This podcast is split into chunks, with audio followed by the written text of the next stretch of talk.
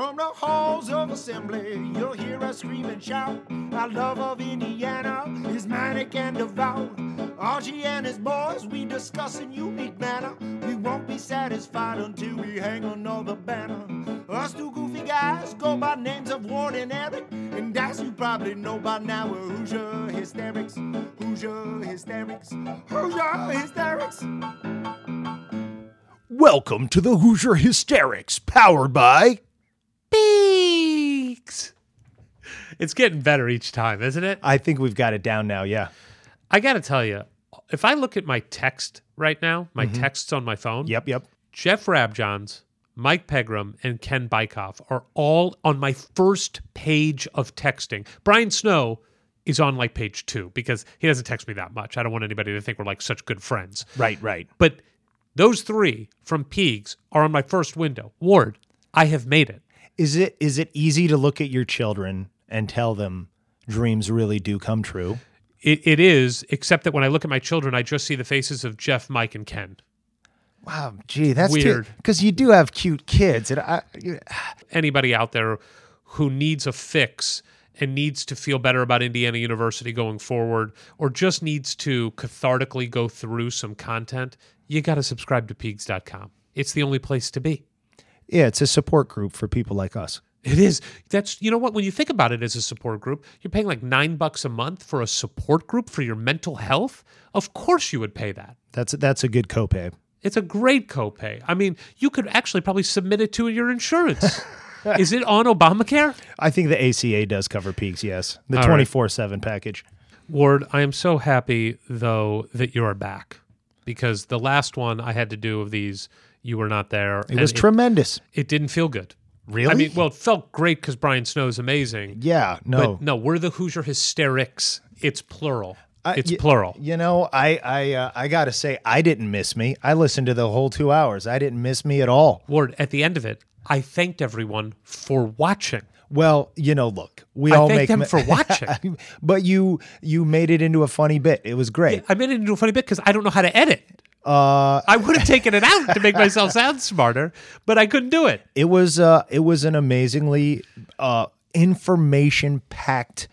Uh, entertaining two hours. You asked him everything and more I possibly could have wanted to Well. I don't agree with that. It's always better with you. And now we need to talk about that. Has anything else happened since that interview? It's over. Thank goodness it's over. It's over. It's over. And now there's nothing left to watch this season.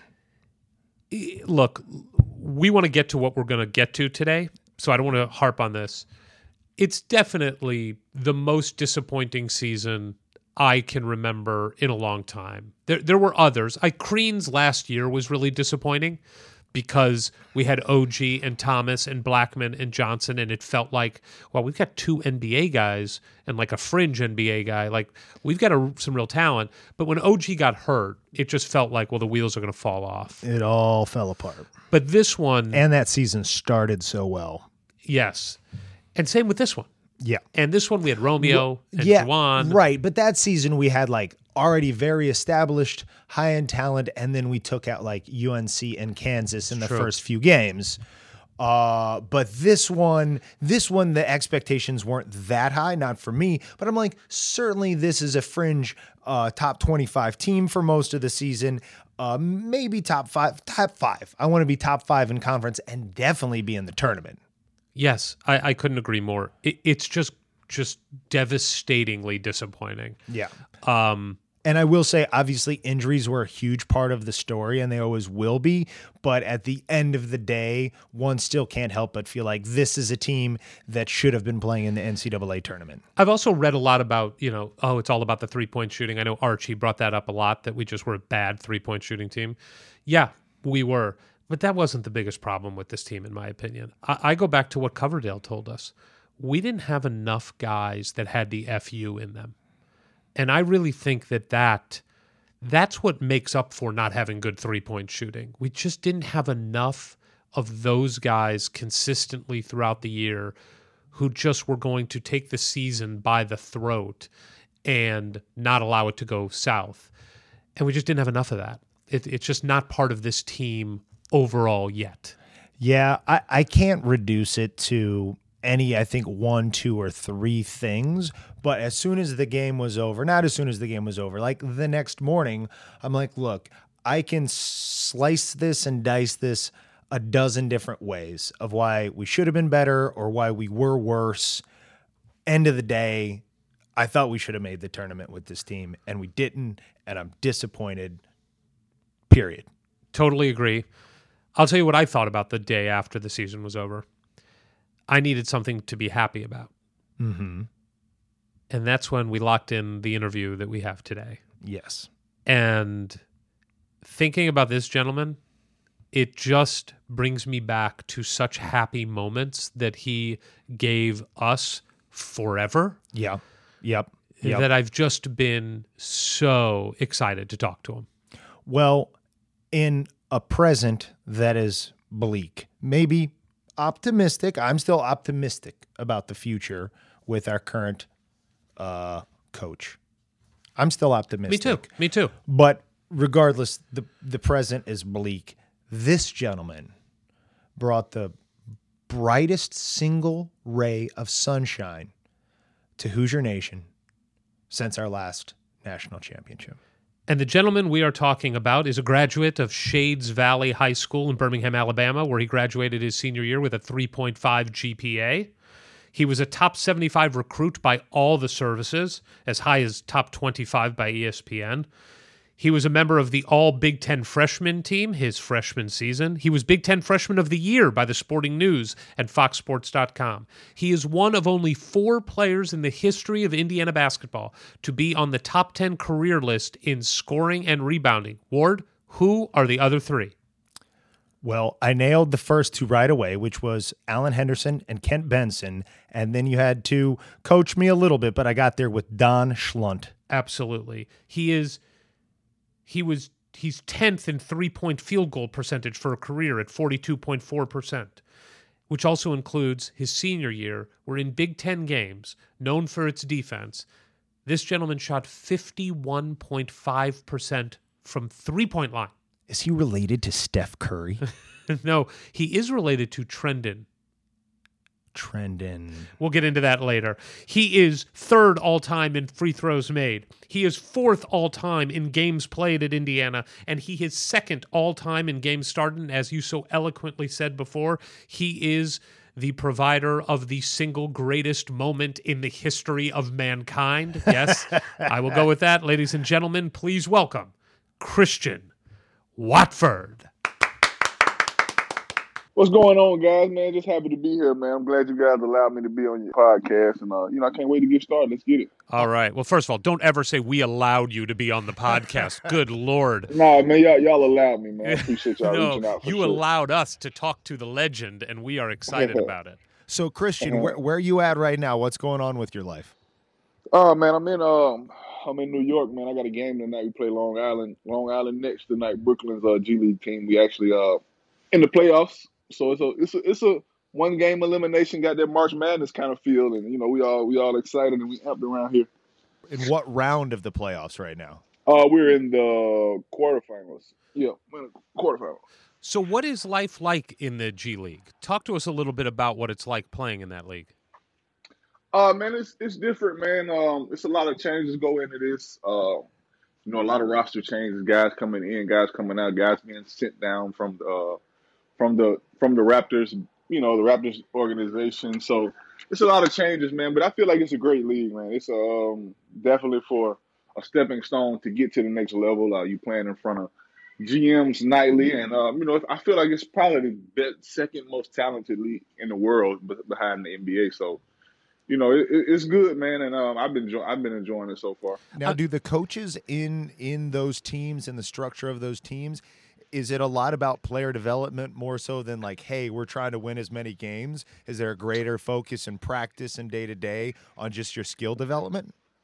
Uh, it depends. Um, I've been in a couple of organizations. Uh, this one, it's more for the development as a player and the development of, you know, trying to win the um, trying to win a G League championship. And I've also been to some where it's based on your your solely development to go to the next uh, level and um, you know go to a, get a call up and go play in whatever team But this this organization I'm in right now, the Raptors organization, is more for about their organization for sure.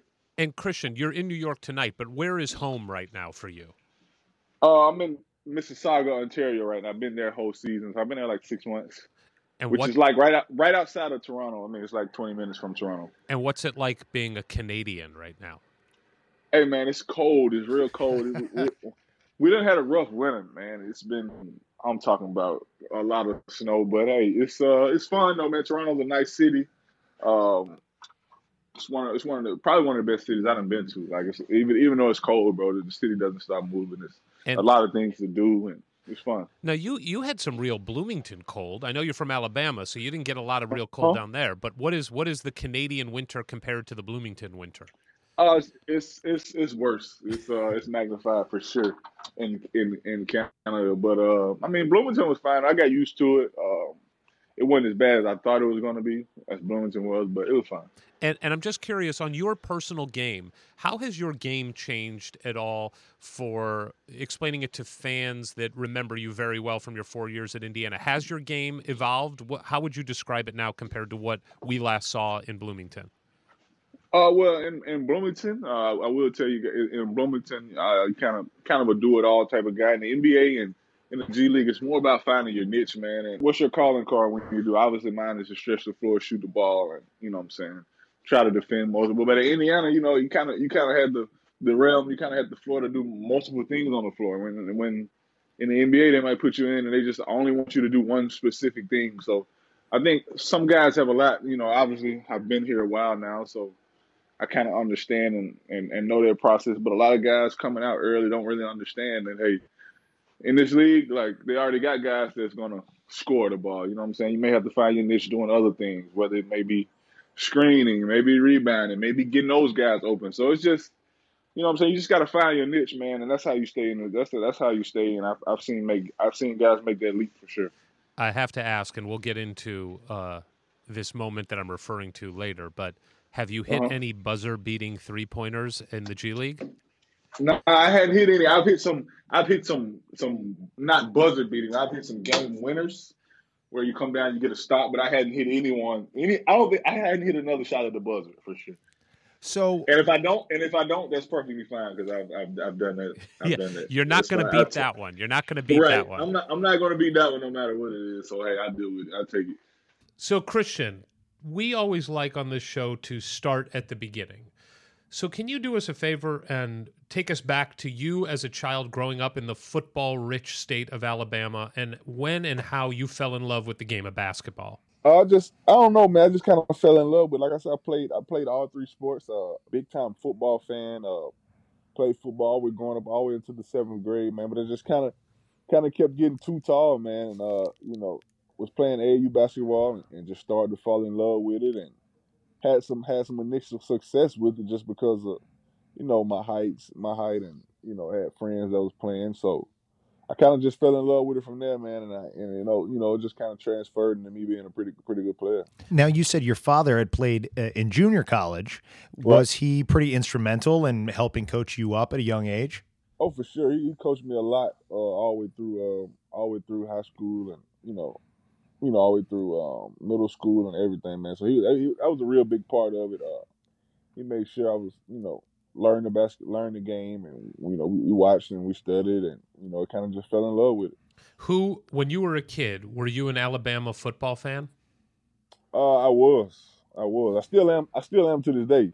Yeah. Wait, you're not an Indiana football fan? Of course I am, but I'm a big, I'm a big, I'm a big roll tide football fan for sure. Yeah, no, Yeah. that's that that's a good a good one to keep. I wasn't aware Indiana had a football team. I was not aware of that. I don't know. Yeah, I didn't, I didn't, I didn't, I wasn't aware either until I got on campus. So and, ev- and even then, it was a bit of a mystery. Yeah, yeah, yeah. Nah, nah, nah I don't got. It. All right, so Yeah. you're growing up, you're starting to play some basketball. Who are your basketball idols that you're looking up to? Are there certain players, whether it be college or uh, pro, that that you're looking at like this is my guy? Uh, actually, man, not really. I watched a lot of professional basketball. Um, obviously, uh, you know, I admired the, you know, the Michael Jordans and and, and the Kobe Bryants and, and, and stuff like that. As far as as far as growing up in, in, in college, man, I, I was a more NBA fan. Uh, you know, I, I didn't really get into the college basketball realm of things till a little later on. When I was when I was when I was a little older, I started you know watching more watching more college basketball. And what was it like when you got into the AAU circuit and you are now, you know, you're in high school, you are Mhm. getting a lot of attention, you're in all the recruiting services. Do you remember what it was like that th- those moments where it first went from basketball's fun and I'm really good at it to oh wow now people are coming after me and, and kind of putting the the pressure on to come to their school. Do you remember like the first coach that reached out to you or the first the first encounter you had with a, a recruiter? Oh yeah, man. I can remember my first uh my first back back when I was coming up, it was all about letters and and stuff like that. And I got my first letter, man. I never forget. I was super excited. Uh, from from Appalachian State. That was the first school that that, that, that I received a a questionnaire from. So I was I was excited, man. And then I just started getting, you know, tons of them started coming in and stuff like that. So I, I definitely can remember that like like it was yesterday for sure.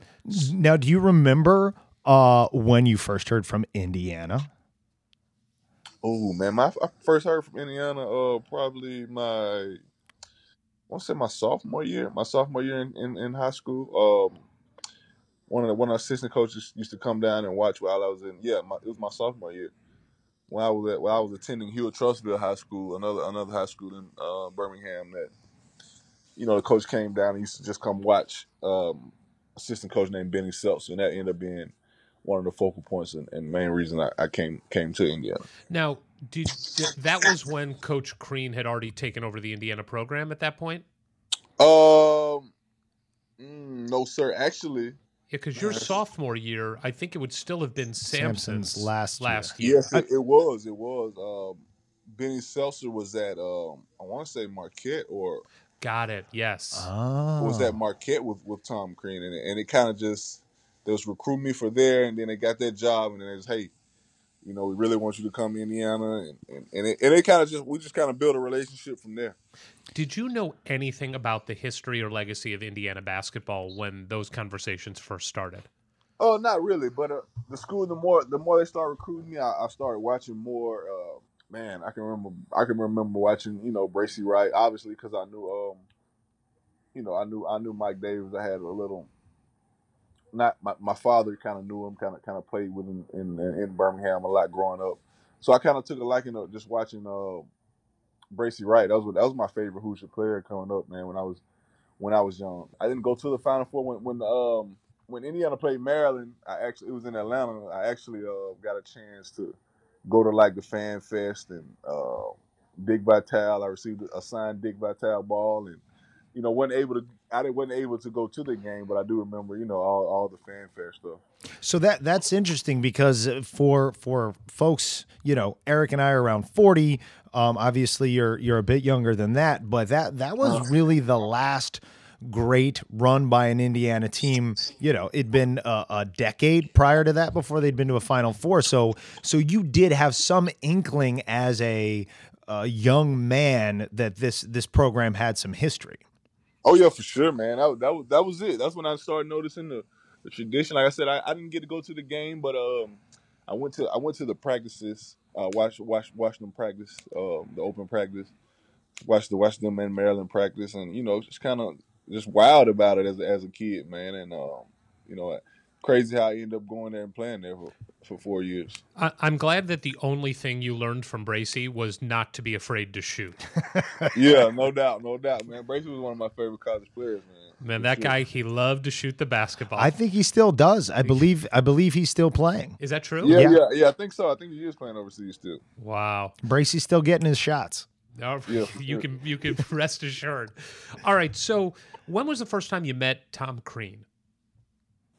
Oh man, I can't really remember. Um, I, obviously, I think it was around my, like I said, around my around my sophomore year. I met him. He just recruited me real hard, man. Stayed on me. Uh, kind of believed in me, man, and, and recruited me tough throughout it. So, Who were some of the other coaches? Were there uh, other people you were really considering when when you decided to come to Indiana? Who were the final contenders? oh yeah, I had a, uh, it was, it was, I had a Kentucky, um, Louisville, in, Indiana, Alabama, and uh, Memphis at the time, and uh, I actually was. Uh, me and me and um, me and Memphis had a good relationship when, when Cal was there at Memphis. He decided to leave, go take Kentucky because when Kentucky was recruiting me, but it was Gillespie that was recruiting me there. I went to the elite camp and, and was on campus and went on unofficials there. And then Cal Cal took that job, and I just he, he got a lot of recruits, man. I just wanted to come in and, and have an impact and, and play right away. I didn't really want to. I knew I knew some great players that had of me, so I really didn't want to come in and just be be just chilling, you know, waiting on my time. So I kind of I kind of decided to go that route. Well, So- you certainly did. I mean, you came in and you played. You started all 31 games as a freshman, isn't that right? Yeah, man, that's big time for Now, sure. now, now, when you're making that commitment, there that was a good class. You had Jordy Hulls, you had Mo Creek, Derek Elston. Were you early in that class to commit, or was it just a class you looked at making your commitment, being like, you know, how this shakes out? I s- for a guy my size and skill set, I, I see myself being able to contribute right away. Oh, I, I I think I was one of the last ones to commit to it. except for Bawa Muniru. Yeah, yeah, yeah, yeah. He may he may have been he may have been. Yeah, but you know were. we- So it was yeah, yeah, Elston, Capo, Maurice, Jordy, you, and then Bawa. Yeah. You committed before they really took started Crean's first year, right? Right, right, right, right. So you just committed to Indiana University. It's got great legacy. You remember Uh-huh. the Final Four run, and then you watch Indiana University have just one of the worst seasons in the history of the school, maybe the worst season in the history of the school. Does any of that Uh-huh. impact you as you're going through your high school season? Do you ever like scratch your head and go, "Oh man, did I did I make a mistake here?" What was Oh, that like? I really, I really didn't, man. I, I remember going and um, you know, I just was assured that we had the class to come in and change it, man. And I knew I was gonna get a lot of, a lot of opportunity, uh, a lot of weight on my shoulders. But I, I wanted that. I wanted, I wanted to come in and, and have an immediate impact. Uh, and I, it never really wavered to me, man. I knew, I knew he was going through a tough, through a tough spot. But I, as a, as a kid, I didn't realize like how hard it really was going to be. You know what I'm saying? I thought it was just going to be you don't really you don't really think about it coming out of high school. You kind of think it's just gonna be like a, a quick fix, and you don't realize all all the stuff you're gonna go through and all the stuff that it's gonna take and all the sacrifices. So, you know that that's why I really didn't it really didn't pop in my head about like oh like maybe I need to rethink this or something like that because I I thought it was gonna be easy. Like you know what I'm saying? Like, Oh, we're glad you did. Yeah. yeah, I, thought, I thought it was gonna be just come in and man be a quick fix. I knew we had some good players coming in, so I thought, hey, why not? Why we can't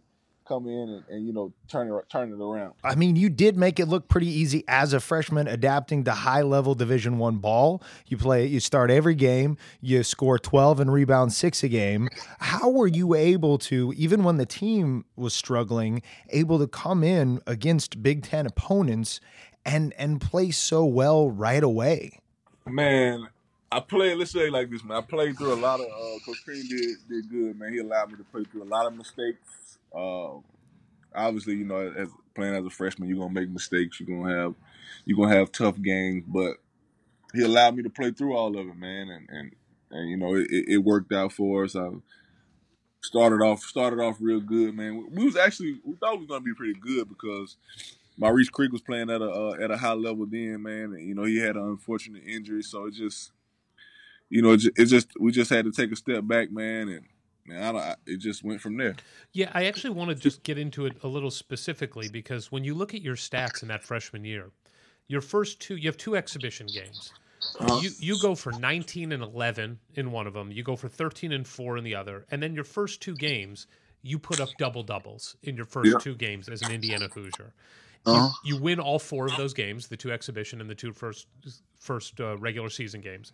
At that point, are you thinking, "Oh boy, this is this is easy. We got this. We're going to win Oh, a bunch of man, games." I'm thinking, I'm thinking before I remember, I remember like it was yesterday. We played two games, then we was going to um we was going to not Maui, but we was going to uh, Puerto Rico, the, the third game, and uh, I had two two two double doubles. I'm thinking, man, this is, college not that hard as I, as I thought it was gonna be, man. and, and then we went and played Ole Miss, bro, and it was I think I had like four points or something. I was like, oh, well, there it is. Then, like like maybe I was just playing against a lower competition, and maybe this how college really supposed to be. So yeah, that, that was my first wake up call and and welcome to college, man. I thought it was gonna be I thought it was gonna be a you know cakewalk, kind of like a little harder than high school, but hey, you know I was I was doing well, so I was kind of shocked. So then the season progresses.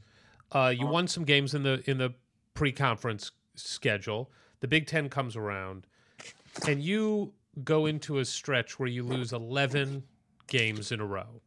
Now, I would bet you had never lost 11 games total in your prior three years of playing basketball, but you Right, certainly correct. had never lost 11 in a row. We talked to Jordy a little bit about this when he was on the podcast uh-huh. about just how hard it was mentally to go from a scenario where you had always won. You were used to being, you know, the best player or or close to the best player in your area, definitely on your team, and winning a lot of games. And now you're in a situation where you just cannot win. What was that like mentally for you?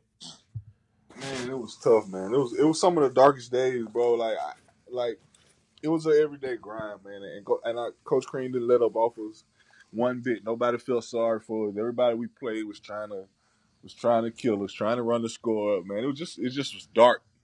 But the one thing I do, we we we stayed with each other, man, we stayed uh we played for each other and we stayed positive. positive and throughout all that, I think it that's what defined us later on in our career, man. That that uh we that you know when we hit adversity, uh we knew how to we knew how to attack it, and it, and it came from just experience. That's that's all it was. That was our main teacher at that time. It was experience, and you know end up being a, a blessing in disguise for us for sure. Who was the leader of that team? Was there one guy in particular that really rallied everybody and kept you together?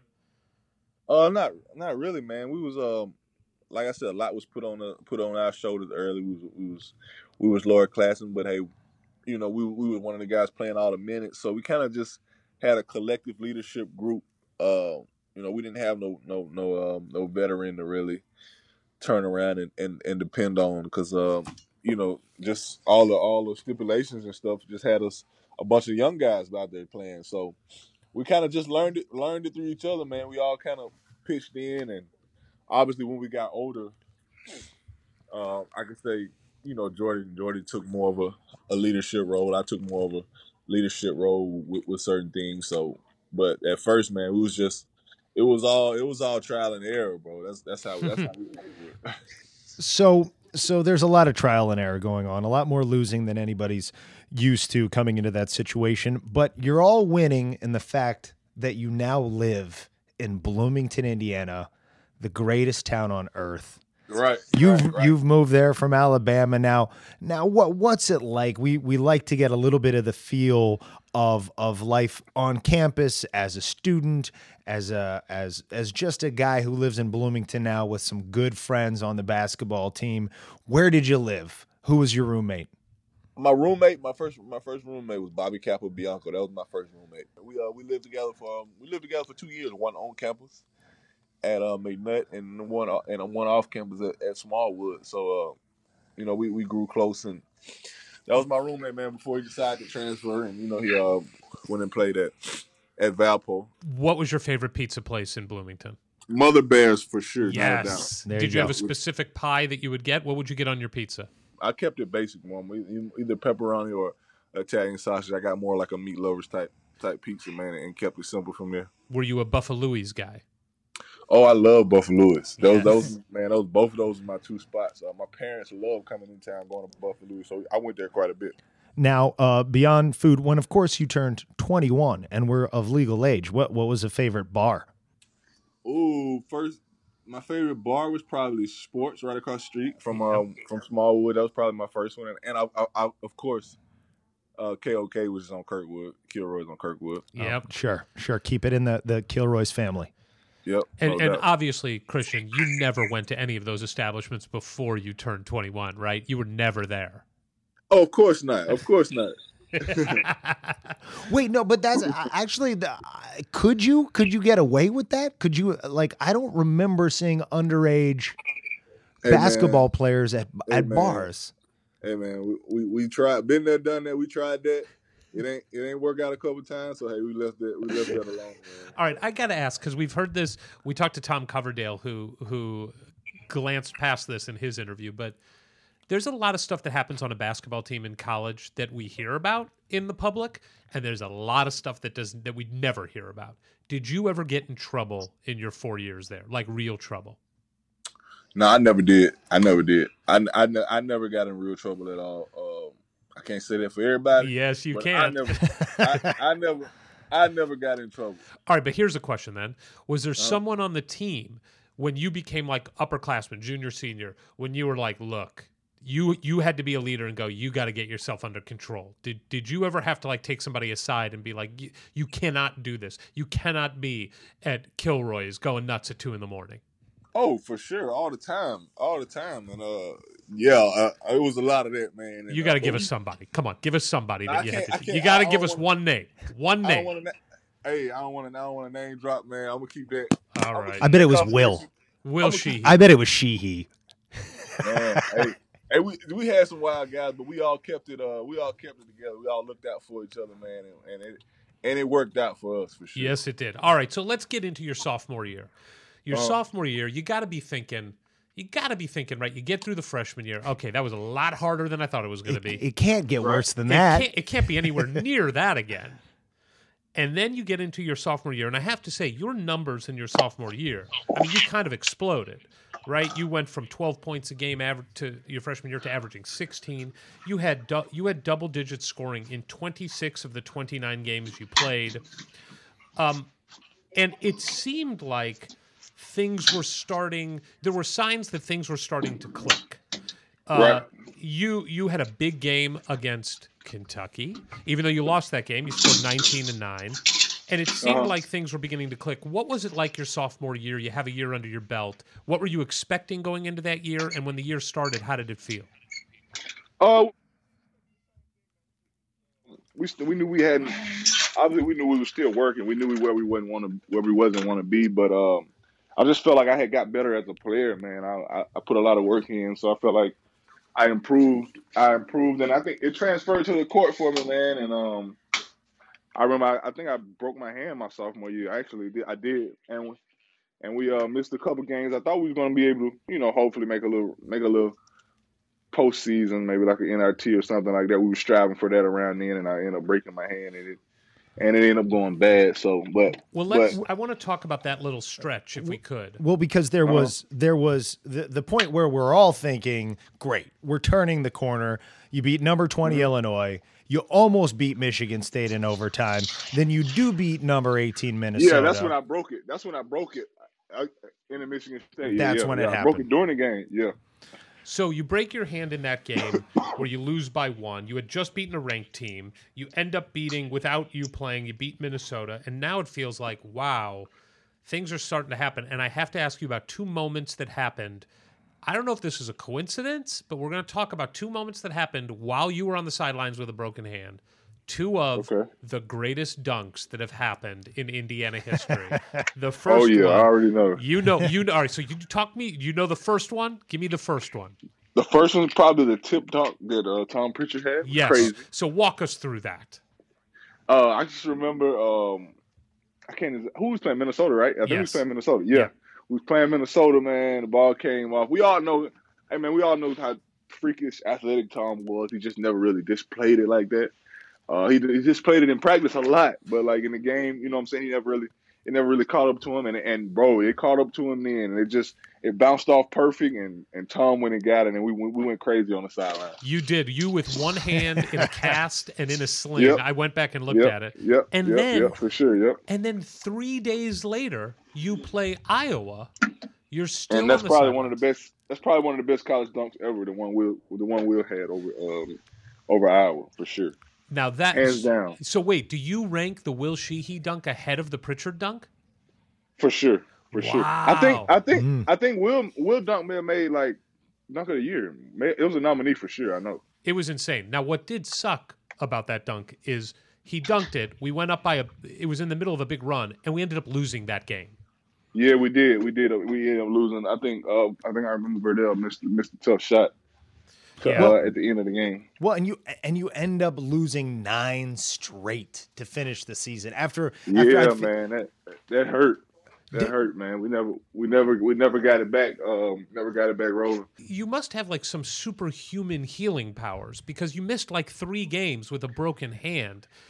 Did you come back early? I came back a little early, man. I knew we was trying to. I knew we was trying to make a little push. We, we all wanted to get in to play some kind of postseason, man. And um, I was rehabbing that thing day and night, bro. And then um, my, my trainer Tim Garl made like a uh, like a little pad to put on over it. Just I just kind of said, you know, let's just play it. So I kind of just kept playing and went from there. I remember when you came back from it, I was like, how is a guy coming back from a broken hand in three games? Every time I caught the ball, it was pain. Hmm. So everybody we have talked to on this podcast, Christian, everyone talks about the importance of Tim Garl Uh-huh. to Indiana University basketball. Can you talk a little bit since we just you brought Uh-huh. him up? Can you talk a little bit about your relationship with Tim and what he means to you in Indiana basketball? Man, Tim means Tim means everything to Indiana, man. Um, he's one of the he's one of the best guys in the business, man. Whenever whenever we needed him, uh, with with anything, man, whether it's being sick, whether we needed treatment, uh, he's, he's one of the biggest guys behind the scenes, man. That that that makes sure that makes sure we're taken care of. Uh, you know, he was he, he's a Roll Tide fan too, man. He was with he was with uh, Bear Bryant, kind of coming up, so so so we got that connection, and you know, he always took care of us. That's great. So I got to ask you about this in your sophomore year because some another kind of seminal moment for Indiana uh, and your era happened that year. And I'm really curious to get your thoughts as a player on the team when a recruitment just goes bonkers. And that's Cody Zeller's recruitment. Cody is recruited hard by everyone, obviously. And it really was this just unbelievable attention put on this one recruitment. What was it like being a player grinding it out at the college level when now you hear about this supposed savior that's going to come in in Cody Zeller? What was that like for you? Uh, we, we we heard it, man, but we were so focused on on, on us working, um, and you know, we, we heard the hype. I honestly, honestly, you know, I didn't think Cody came and played a lot of open gym with us, man, and, and I wasn't sold. But boy, when he got to campus and really settled in and started playing, we was like, okay, I was like, okay, now now I understand what all the hype, is about, and you know, I was just fortunate, man, we got him because that's when I that's that's when we took the next step for sure as a team when Cody came. Now, now to take a step back, a much less mm-hmm. heralded recruit named Victor Oladipo, and and we Yeah. asked we asked Jordy about this. When when did you go from being like, okay, Victor's going to be a nice part of our team and what we're building here to, whoa, this guy is going to go so far beyond what any of us first thought. Would you remember a moment, a game, a sequence, a practice where you were like, this guy is really special? Yeah, probably my uh my uh my junior season. Um, I remember coming back off a break, man. All of us, all of us went home. Victor stayed, and he just got better, bro. And, and but we all knew it though, man. Victor had always had all the tools. Uh, it just had it just the game hadn't really slowed up for him a little bit. Everything was speed. Everything was so fast, and you know, once it slowed up for him, man, we knew we knew we knew what type of player he was going to be just because he was relentless as far as his work ethic and stuff like that. So I don't, I wasn't surprised, honestly. Uh, I always thought he was the sky's the limit for him just because he had the the God given athletic ability. Well, I also would love to ask you about the fact that Victor thought that he had the God given uh, ability to sing as well. How Yeah, yeah. much singing did Victor do behind the scenes? Man, I lived with him for two years, so that's all I heard every day. every day, that's all. That's all we heard, and you know, every day, all day, in the shower, in the in practice, after practice, in the locker room. Never, it, hey man, it was a constant thing. Did he have a go to song? Oh nope.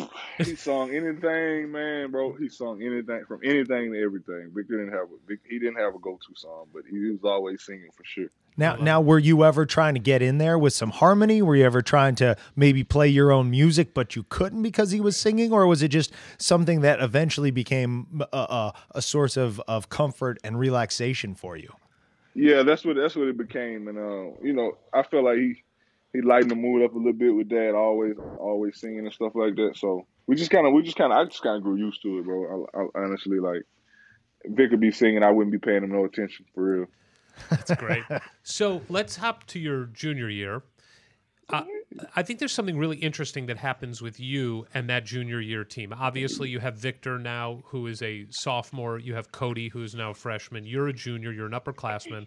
And you had just come off of a season where you averaged 16 points a game. You shot 38% from three.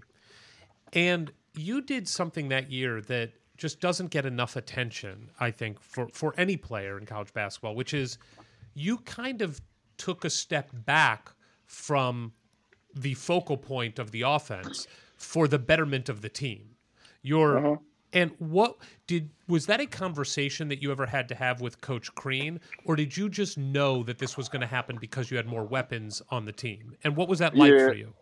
it was it wasn't no conversation. It just you kind of know when you get when you get get when you get better players. Um, obviously, you I, I kind of wanted that anyway because I felt like, hey man, I, I feel like I need this in order to get to the next level uh, as a team and as a player. I felt like we wasn't in enough light for me to um, you know want to pursue my NBA dream and stuff like that. So I knew when we, when we got better players, obviously my minute, I mean, obviously my points may go down or something like that, but it was all for the better better other team. And we, I mean, we preached that every day, man. It was no, uh, like it wasn't no ill feeling or nothing to it behind that. Well, I want to take a pause here for something that Ward and I were talking about beforehand.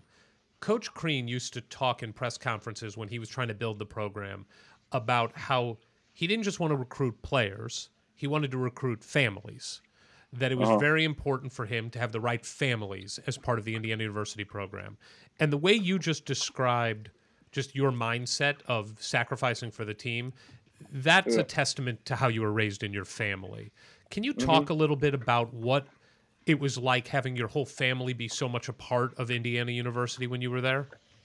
Oh man, it was big time. Um, they helped me through a lot, man, and, and I was always there. I always got support whenever I needed it. Uh, my parents drove up. My parents did a lot, man. They drove up all the time, and, and it came to a lot of games, and you know, just just like I said, they they was part of the family, man, and uh, we was all close with every every every family was all close. So that's one of the special things we had in the camaraderie we had as a team. Did you get close with the Hulls family who was right there in Bloomington? Oh, I did. I did. That was that was one of the one of the one of the uh, people that was you know closest to me for sure when I first got on campus. Helped us did a lot of things. So into the junior year, obviously we're going to get to the game with the shot momentarily, but Uh-huh. I distinctly remembered thinking this team was was capable of doing special things during the ACC Big 10 Challenge when you went to rally and you beat NC State. Like what was that was that a game for you guys too where you you started to realize all the the potential and the hope was now actually playing out on the court or was that just you know part of the progression you'd been seeing all season and this was a you know bigger stage bigger opponent but you know or or was it a moment for you like it was for me Man, no doubt. They gave us they gave us the biggest confidence, man. We knew we we knew how good we were. We knew what we were capable of, but we hadn't really been we hadn't really really been tested, and we reached a little adversity in that game, man, and we overcame it. And bro, we, we was joyous, and we knew that was the first team. Like, okay, now now we really got something special here. We can we can really do some big things. and boy did you So now let's get into 8 0 Indiana versus 8 0 and number one ranked Kentucky Dis- coming mm-hmm. to Di- Assembly Hall. December 10th, 2011. Mm-hmm. Okay, we're talking about students lining up outside the arena 10 hours before tip off. Mm-hmm. Dickie V's there. The whole the whole nation is going to be watching this game. What what was it like waking up that morning and going to Assembly Hall? Did you guys know something very special was going to happen or was it more like put on the hard hats and let's go to work kind of day? Man, let's put on the hard hats, Let's go work, man. A lot of people ain't give us no, no, no shot in that game. We knew what we were capable of. We knew we were how good our team was, and we just said, hey, man, we, we, we decided to just go in there and um, show everybody. We knew we, we knew we always had a chance of beating anybody at home anyway. So we was confident, man. We had a great game plan, um, and we boy, we executed it, and um, we took away some things. I can remember the the preparation, and we had a great, great scout, man. That that goes unnoticed as well, man. The guys that, the guys that, you know, helps us with the scouting and stuff like that did a great job at preparing us for that game. Can you remember back to what were one of one or two of the things in the game plan that you that coach and the staff wanted to take away that you worked on? Yeah, we wanted we wanted to take away the uh, lobs for sure, man. And um, I don't I don't think they they may have had one lob, but they didn't have that many. I know they was throwing a lot of lobs then. They had one to Davis in the first half, but that was it. Yeah, we did a good job, man, at at, at limiting their easy buckets, and we made them we made them you know, have to score. We made them. We made them guys actually have to play the score. It wasn't too many, wasn't too many easy buckets we gave up, and and it. We made shots in there, in there, and it, it was tough. So let's talk. The game starts, and the the the noise. And I wasn't there. I was watching from a hotel room in Connecticut, and I'll get to that in a minute. But the noise coming across television, I have never heard oh. Assembly Hall that loud for a game. I mean, it was it was just remarkable. Did it feel different from the beginning of the game for you? Oh yeah, man, it, was- it was crazy, man. I, I it was so noisy, like we really couldn't hear in the huddle or anything, bro. Like we was, it was, it was, it was crazy. It, it was probably the loudest atmosphere, loudest event I've ever been a part of for sure. So the game starts and it's back and forth a little bit for the first little bit. Nobody can really get their footing in the game. There's not a ton of scoring going on. And mm-hmm. then and but I will say this from the very beginning of the game, Christian, you are all over Terrence Jones. I mean, Uh-huh. you are assaulting him on defense. Like Yep. you are not was that was there part of it that you knew coming out, I'm just gonna shut this guy down? Yeah, I knew I had to win that matchup, man, in order for us to win. Uh, I couldn't, we couldn't allow, we couldn't allow him to have a, a big impact on the game because when he does, they were so successful. They were so, they it became pretty much, you know, one of the hardest teams to beat. So I didn't, I had to win that matchup, man, and I, I took it personal and, and Well, it, it showed because you shut the guy yeah, down. Yeah, But Yep, yep. on the offensive side of the uh, the game, you started off a little rough in that game. You missed your first four shots, including a three that gets blocked. And then you have an offensive rebound. You put up a shot. It gets blocked out of bounds. Indiana at this point is down 22 to 21. Again, just nip and tuck. And there's about four and a half minutes, 445 left in the first half. And an out of bounds play under the basket is run. Jordy passes it to you on the left side for three. You drill the three. Yep, yeah, I can I can remember all that, and uh, I just stayed with it, man. Um, I knew it was gonna be some some makes and some misses of that game, and but the game was too big, man. I knew I wasn't gonna shy away from not shy away from being aggressive, and I knew we needed we needed scoring and we needed my my leadership ability on the court. So I just stayed with it, man. And once I got going, you know, I just got going. What's the mood at halftime? Man, we was trying to like we weren't just trying to win this game. We was trying to like put our foot on these people, like you know what I'm saying. So that was that was the thing. I mean, we I remember we getting up big and we kind of let down in the, in the toward the end of the game, and and, and we felt bad, man, because we, we kind of felt like we blew a lead, and like we knew they were the number one team in the country for a reason, but we knew we could have we, we had a chance to really make it stretch out, stretch the lead out, and, and we didn't. So we was kind of feeling that a little bit, and uh, but but through all that, man, we we, we knew what, what we were we knew how to handle adversity when those guys came back, and we stayed together throughout it. So there's about 17 20 left in the game. The score is tied at 35.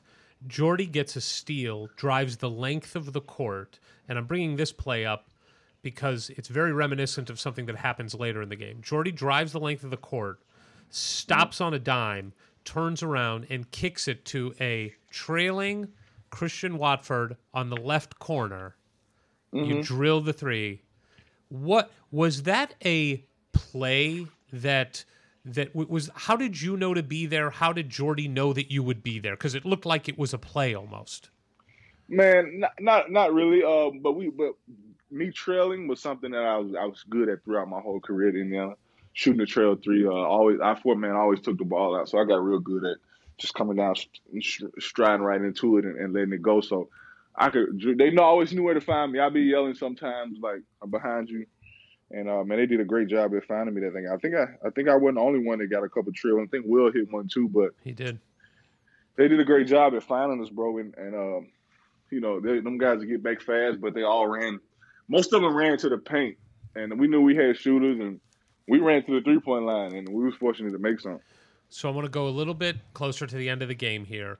You did have a big lead. It got cut down, and now you're losing.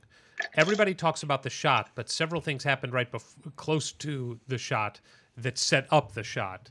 Well, You're wha- losing. uh, are we going to talk about his amazing spin move? Yes, that's what we're getting to here. Oh yeah. It Good. is good. 69 to 68 Kentucky. There's one minute and 10 seconds left. We've got the ball out of bounds. You catch the ball at the top of the key. Can you walk us through what you remember of that play? Uh, I think this was this the one where we needed a bucket. Real, it's talking about the spin move. Yes. Yeah, yeah.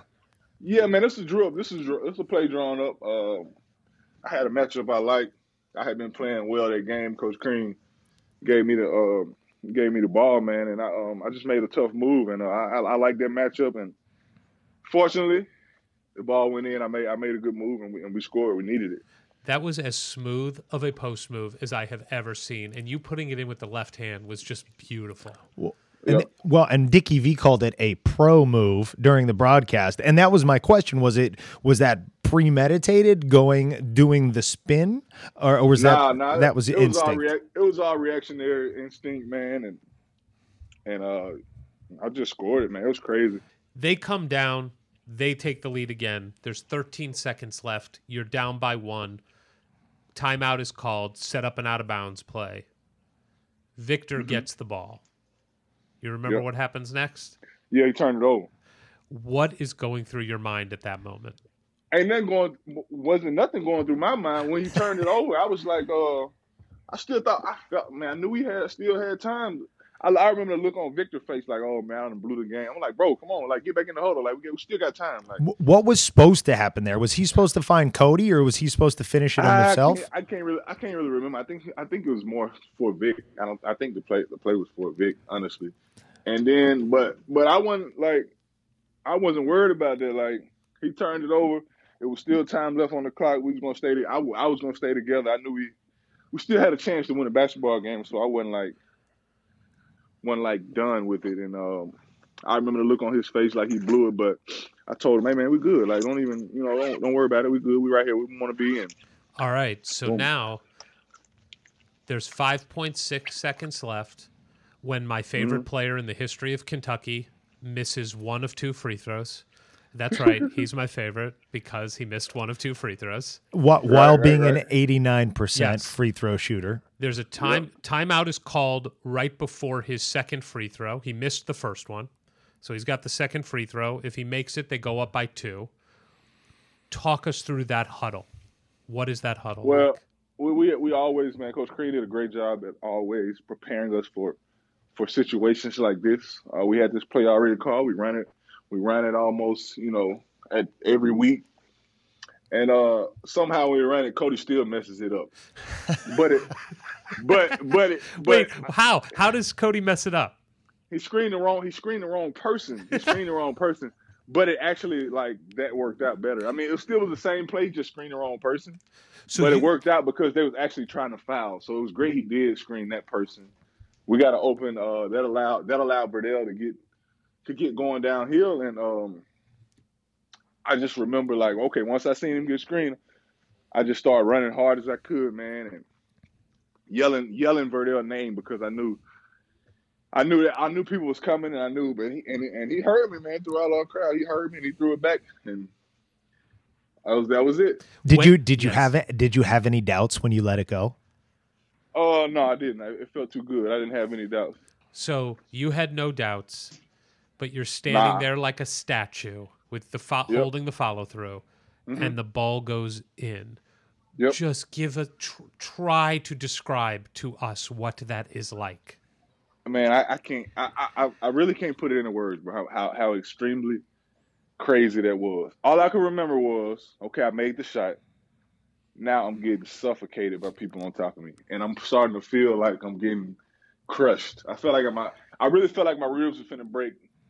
Once Victor jumped on top of me, everybody started jumping on top of me. I started to panic a little bit, like, oh my god, like it's too many people on me, man. I was just trying to get them people off of me, but once I once they got off of it, my team, Tom th- started throwing people everywhere. And once once he once he threw them off me, Roy got up, and I was like, "Hey, let's do it now." I'm you know I'm happy now. You said it was Tom who started throwing people off. Yeah, yeah, yeah. Of course, I, I I was he was the only person I could like reach out like Tom, like get him off me. I was telling him to get him off me. He was like, just start throwing people and got them off me.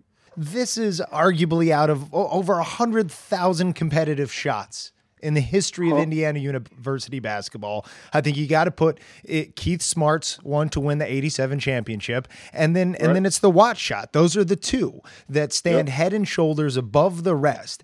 And how amazing is it that after the ball rips through the net within seconds, you go from the most deliriously happy moment in in IU history in like two decades to thinking you might die. like Man, like was true fear, right? Like crazy. like a survival instinct kicks in. Oh yeah, for sure, man. That, that, that's exact, that's exactly what it was. Cause I was like, oh my god, like this finna end bad. Like I didn't heard, I didn't heard about stories, but I was like, oh my god, this is really finna end bad for me. But if you're gonna go, Good way to go. yeah. Good way to go. The great, the best way to go. If I'm gonna break my ribs, hey, let me do it. Let's way. do it this way. So you go into the crowd at some point in the aftermath, and I think go and embrace your father. Is that right? Uh huh. Right, right, right. Do you remember what either he said to you or what you said to him in those moments? I, I I really can't remember. I just remember hugging him and my mother, my mother crying and extremely proud of me. And uh, man, we just we couldn't believe it, man. It was such a surreal, such a surreal, you know, dramatic finish, man. It was crazy. I have this image burned into my head, and I watched it again.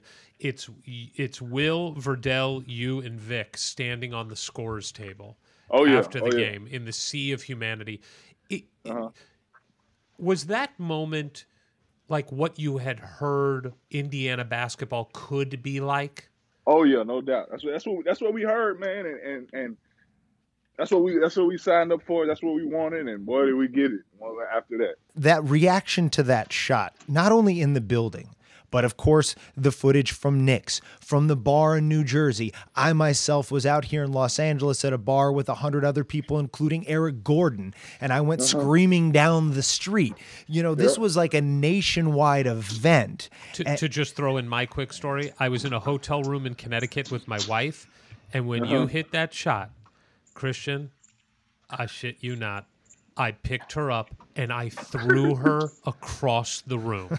I threw her from the wi- the TV to the bed. I just like like gorilla press WWE style, just tossed her. I have That's never crazy. been never been that happy in any moment ever. that's crazy.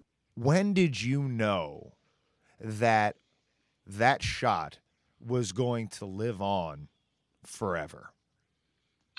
Oh man, I would probably say probably like a week after it happened. Uh, I was still receiving a lot of traffic from it, and I don't know, man. I knew I knew it was a rebirth of, of Indiana basketball in a sense, but the the amount of people that can that come to me on a daily, still to this day, telling me they remember exactly what they were doing, they remember exactly where they was, and that that part right there shows me, hey, hey man, this is on a big scale, and and of course I went on to win an ESPY, so you kind of realize you kind of realize it then as well, like okay, this is a really a really big deal, and and you know it's been it's been crazy, man. I get it, I I, I get it daily.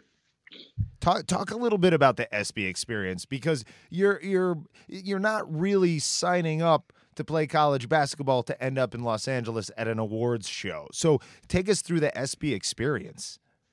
Man, it was a it was a great experience, man. I didn't I kind of knew I was I didn't know I was gonna win, but once I knew it was votes and stuff like that, I kind of had a good good idea that Hoosier Nation would get behind me, and you know I'd be right there at the end. So it was it was a great experience, man. I was nervous. I can remember that, uh, even walking up there having a talk, having a talk and do all that. But uh, man, it was a great experience. I got to meet some cool people, man, and you know, uh, uh, uh, winning an ESPY that don't, that don't go unnoticed. Not too many people can can can say they have they have won an ESPY before. So I'm I'm, I'm extremely happy and, and excited and thankful for that. Who did you meet? Was there somebody specifically that you really wanted to meet that you were finally that you were able to? I mean, well, well, Aaron Rodgers delivered my uh, ESPY, so that was that was a big deal. You know, he we I discount double checked him with it with, with it. So so so uh, that was that was big for me. But I met a lot of people, man. Uh, all kind of celebrities, entertainers. Too many to really name, but a whole lot of guys. You know what I'm saying? So it was it was a, it was a good it was a good it was a good experience for sure. so going back to the shot, how many Mm-hmm. times have you watched the replay of it? Man, it's rare that, that I go and I watch it. Uh, I, I I see it all the time on Twitter and stuff like that. But I don't know, man. I probably watched it. I don't know, 10, 15 times after, and I and I really stopped watching it. You know, I kind of just I was still playing, so man, I kind of and we was focused on other things. I kind of just put it in my head, but I'm always seeing it though. Obviously, you know what I'm saying. Christian, I've watched it Uh-huh. 10 to 15 times today. like if I were you, if if th- I'm just putting myself in your shoes, if that were me, the first bookmark on my websites would be the shot. That Oh, the, yeah, the, sure. the screenshot on my desktop, the wallpaper would be the shot. Like I, I don't get. I mean, that would be it. I would live it till the day I died. Nah, man, I can't. I can't do that. But I, I, I like I said, I see it so much, bro. I'm asking about it, constantly asking about it so much. I don't ever get tired, obviously, because it's always, it's always some people that have their own like relationship with, it, like what they were doing, and you know, I like, I like hearing all the stories about, you know, what I'm saying about what they were doing, and so it's, it, it's fun, man. But I, I you know, I, I, I don't really go back and watch it too much, if that makes sense. it it does. It well it doesn't, but we'll go with it. I, um, I I get you. I get you. You have get- a certain amount. man? I- yeah, right, right, right. I've seen it so many times, like. Yeah, it I gets see better it. each time, and each time Yeah. I think you might miss it, but you don't. You make it every time. Nah, every time, every time. I get, I still get goosebumps for sure, man. And it's kind of like people are like pull it up when uh when I'm around and stuff, and I just Yeah, don't- you know- I, I watch it a lot through other people. So. Well, and and showing it to my daughter, uh, nine years old, who's watched some games with me over the last couple of years. But this is, and, and she's seen me be aggravated a lot over the last couple of years.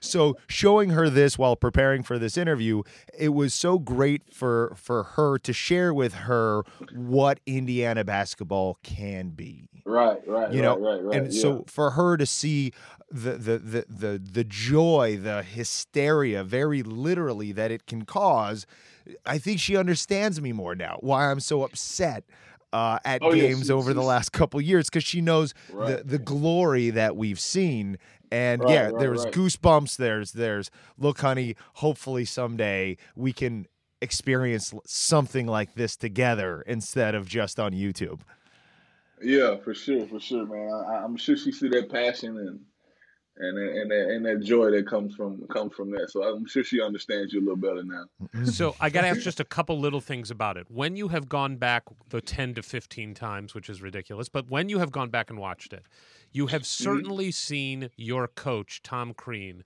with one of the weirdest facial expressions in the history of humankind as he walks towards Calipari after the game. You know, right? Yeah, for sure. I, I can remember. I can remember in film. I can remember in film the next next day, uh, next couple of days we was watching it. Man, we rewind, we rewinded his face probably fifty times, dying laughing. The whole uh, the whole the whole room was dying laughing. And I don't even know if he know why he was looking like that. We we, we kept asking. I don't even think he know why he was looking like that. No, I will. I will venture to say this: no human in the history of mankind has ever looked like that. I, I don't. That face is un- Especially in that setting when it's like when I actually hit it. Like if I didn't know any better, looking at his face, I would think I missed it. Yes, missed You it. know? You would think you either missed it. Here, here are the possible uh, reasons to look like that. You missed the shot. He crapped his pants, or Yeah. or he just got news that like his entire hometown was just like uh, swallowed in an earthquake. That, those Yeah, are the man, only was- faces that would be uh, required from something like that. Yeah, his- his only explanation was that we blew the lead and we should have won by ten. But but still, though, at, at that magnitude, is it was weird that his face was like that. But It was it, crazy. it made it, it made it, it made it better though. It made it, it did make it better. So Uh, I- all part of the legend all part of it. right, I, I have right, to ask. right. You've talked to us a little bit about Vic. What is Mm-hmm. your relationship like with Verdell? Do you and Verdell still talk? Yeah, I talked to him sometime. Um, when I talked to him, I seen I, uh, last time I seen him was at uh, Derek Elston's wedding. I seen him, but I talk to him all the time. We talk, we talk. You know, all all of us pretty much keep in contact. And what do you ever reminisce with Verdell about that play? Do you guys ever talk about it? Yeah, we talk about it a lot, man. I was um, I don't think I've ever screamed Verdell name louder, trying to trying to get that ball, trying to get him to throw that, trying to get him to throw that ball back. So we all make fun and joke about that all the time, and you know, I was I was saying we talk we joke about it all the time. Derek said he should have been the one that made it, and, and he should have been in the game. And, yeah, so we, we have fun with it all the time. Yeah, Jordy, when we talked to Jordy, he told us he was in the corner wide open and you guys were just being selfish to not give him the ball. Every everybody says they should have made it. Everybody but me. We have our fun with it for sure. All right. So that shot just it just propelled the entire Hoosier nation. The nice thing Mhm. about after that shot is you had a week off. You had a week before your next game against Notre Dame. You Yep. finish the you finish the pre-conference season 12 and 0 and it really feels like we're back. Indiana's back. The Big Ten was clearly the best Big Ten season we had in a while. There were some Mhm. some some ups and some downs, but a lot of ups. And Right. then you get to the NCAA tournament, your junior year. It's been a while since Indiana had been in the tournament. But but should I think we should mention that you guys beat number two OSU and later number five MSU. And even though Yep. that season was a little up and down, that was the first IU team since the undefeated national championship team in 76 to beat three top five teams. Man, I remember that year, bro. The Big Ten was stacked from top to bottom. So us getting those wins, man, was was was really big for us. A big confidence booster for us. But man, our, our the Big Ten then back then, every game was tough. Like every game was tough. Um, I feel like we had the best conference in basketball that year. So it, it, any any game, like any game, was a big time game for us for sure. Let's And- also not skip over something that I know Ward loves to bring up. You Mm-hmm. swept Purdue that year also. Oh yeah, we we we we got them pretty good, man. that Yes, year. you And my senior, and then my, my senior year as well, man. We got them pretty good for Well, sure. let, I want to get into this a little bit because you're from Alabama. We talked a little bit about your your knowledge of Indiana basketball, but I Mhm. am betting that you did not have the pure, unbridled hatred for Purdue that Ward and I, I- have. From birth. I did not. I did not. I did not have that. I had a only only rival I knew was Auburn, Alabama Auburn. That was the only rival I knew. So So when, up, but yeah, when did the hatred of Purdue and did, did when did the rivalry become meaningful to you? Like this is a team we got to beat. oh man, I I, I can remember uh, my freshman year playing. We was playing at Mackey Arena, and uh, those guys had a, had a good team. They had Chris Kramer, a bunch of guys, and we had a lot of guys come in and just talk about their experiences and and what it means. 'Cause we had a lot of young guys, a lot of young guys that didn't really know the meaning of of, of what it meant to. Uh, what it meant to Purdue. So we had Tim Garl speak, and you know, he he he told his experiences, and you kind of realize, man, like dang, like this is you know, it's bigger than bigger than yourself, man. It's bigger than bigger than this team. It's for it's for the whole Hoosier Nation. So you kind of want to, you know, that's what that's where the love and, and you know, that's where the passion comes from. You, from the experiences of other people and stuff like that. So that was big for us. Christian, how how do you feel about Purdue being one game out of the Final Four right now? Oh man, I was so sick about that game last night, man. I was I was so sick. I was the biggest Tennessee ball fan ever last night, and I actually have Tennessee winning on my bracket too, so that that didn't help me. That didn't help me at all. But man, they, they played a good game. I was there's a questionable call in the corner, but hey, they got it. They they they they they going. So I can't I can't do nothing but you know I hate it, but hey, I, I cannot I can't root for them. But hey, more power to them. No, no, no. Don't don't don't don't end it with that. Just say you can't root for them. We don't need the Yeah, more power I- to them. Yeah, yeah, I, I can't I can't root Yeah, for 'em. I- You're s- preaching to the choir here. I, I sent out a tweet. I was reading it to Ward. I sent out a tweet about 15 minutes ago that said they can go to the Elite Eight. They can have a little more success than we've had recently, or a lot more success than we've had recently. But at the end of all that, they still got to go back to that dumpster fire of a town, West Lafayette, and realize No, it ain't Indiana. Right, you know, you know, no doubt about that. No doubt about that. hey, they- they're they're they're overdue, man. They don't, I don't. Their national championship, I don't count, bro. That doesn't. That don't count.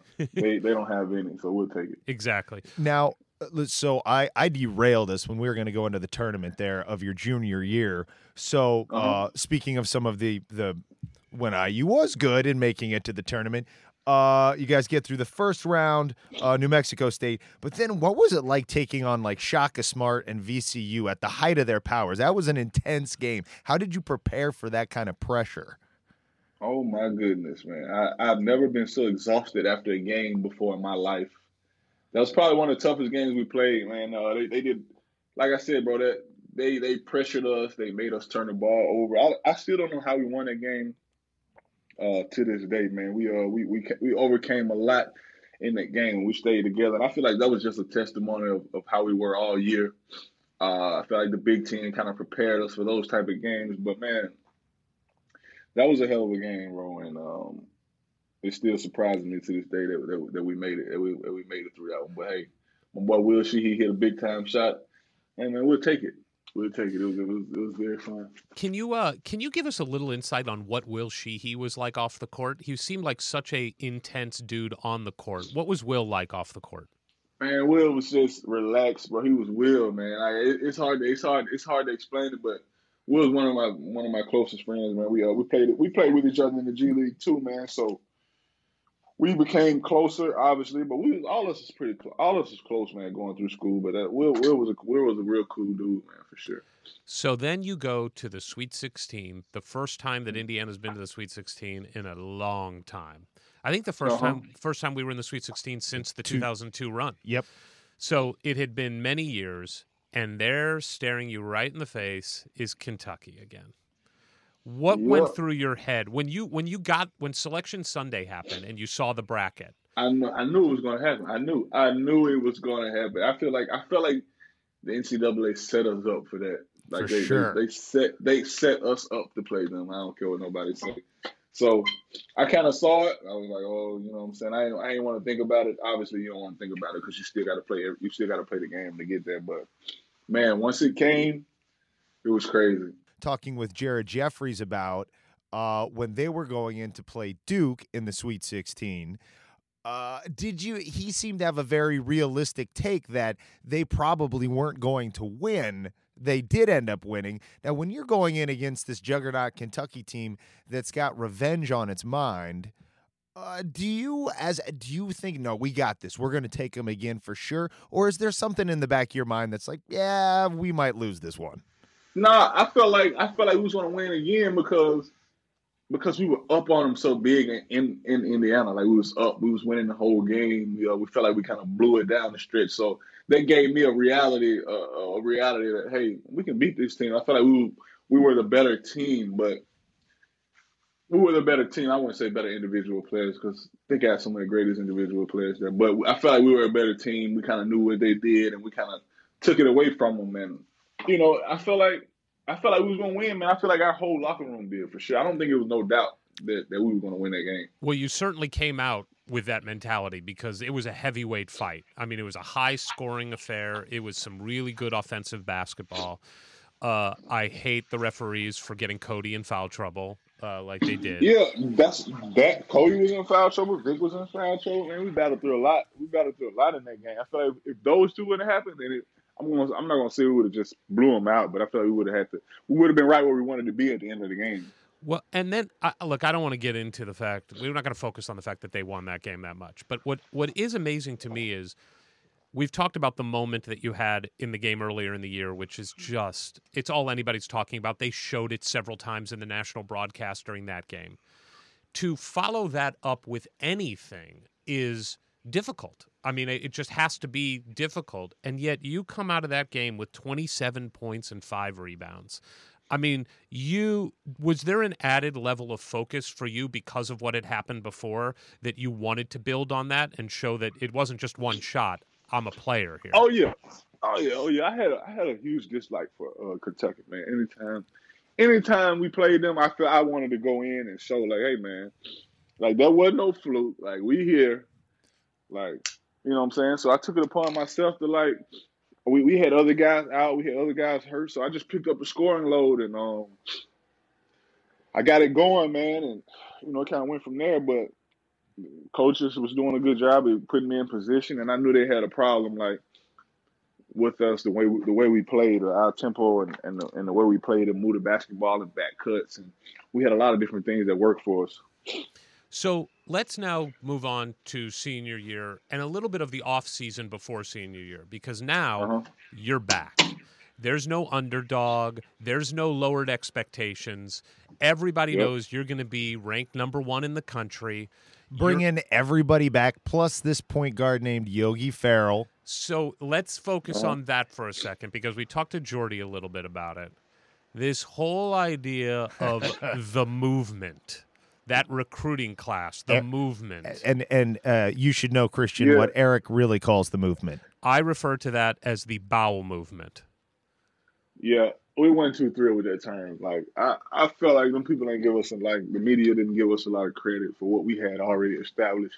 So man, we felt like we had five returning starters. Like what you mean? What movement? Like we the movement. Like we've been here. Like we we sacrificed, and no no disrespect to none of them guys, like obviously, but those my teammates. Like I love them to death, but I feel like we felt like as upperclassmen coming in, like hey, this is our team. Like we wasn't, we definitely weren't finna let nobody come in and, and, and, take over and stuff like that. But we were we we obviously they helped us. They helped us. You know what I'm saying? I'm not I'm not saying they did it. No, of course, but I do have to know from just a personal pride point of view.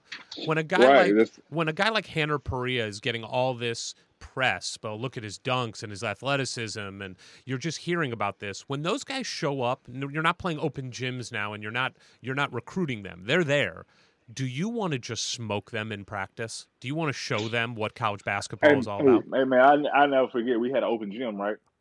We was like, okay, they came in and you know, they were kind of feeling themselves a little bit like, you know, the movement this, the movement that. It was on these guys, social media and all this type of stuff. So he was like, hey, we that's what we gonna do.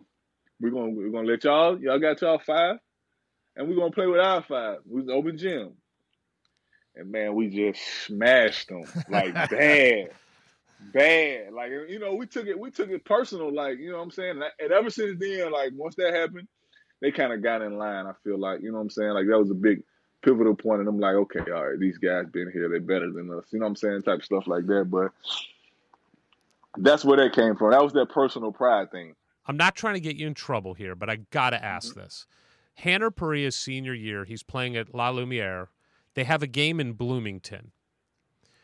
I was in Bloomington the day that he had that he was there to play a, or maybe the year before i can't remember but there there was a game that he played at bloomington south i believe and I went to watch the game because I was so excited about everything I heard about Hanner Perea. And so I watched mm. him in warmups. And I remember calling Ward afterwards and saying, he's not a basketball player. He he can't shoot, he can't dribble, he can't pass. He can uh-huh. jump. He can jump. He looks like he can jump. But I'm really worried that this is just a hype machine here you told us that you weren't sure about buying the hype on Cody when you first saw him, but then he came to campus and you were like, "Wow, this guy can play." What uh-huh. What was your thought on Hanner? Oh, I thought he was just, a, you know, I thought he was going to be able to help us in, in certain areas, man. We didn't we didn't need him for we didn't need him to come in and score. Like what we needed was we needed another guy behind Cody that, that could that could that could fill in some minutes and and you know block block a block a couple shots, get some rebounds, and, and you know be a real rim protector for us. We needed that.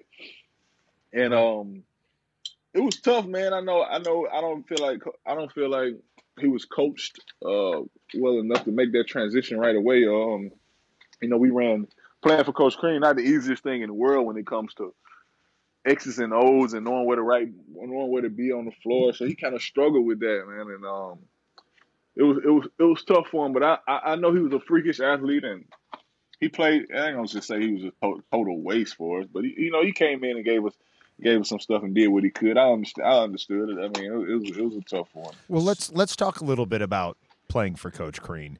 Talk about like not having practices scheduled and just randomly getting texts to show up for practice. What's it like being a player for Coach Crean? What are the challenges there?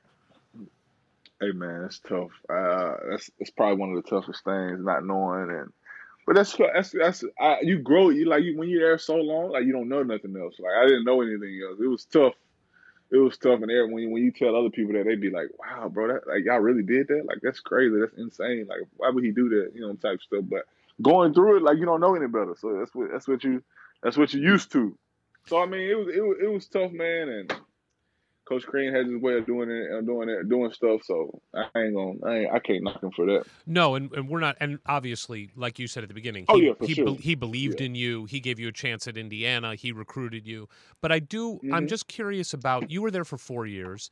And, mm-hmm. and a mm-hmm. pretty unbelievable four years, going from the lowest of the low to you know ranked number one and number one seed in the tournament. How did your personal relationship with Coach develop or evolve over your four years?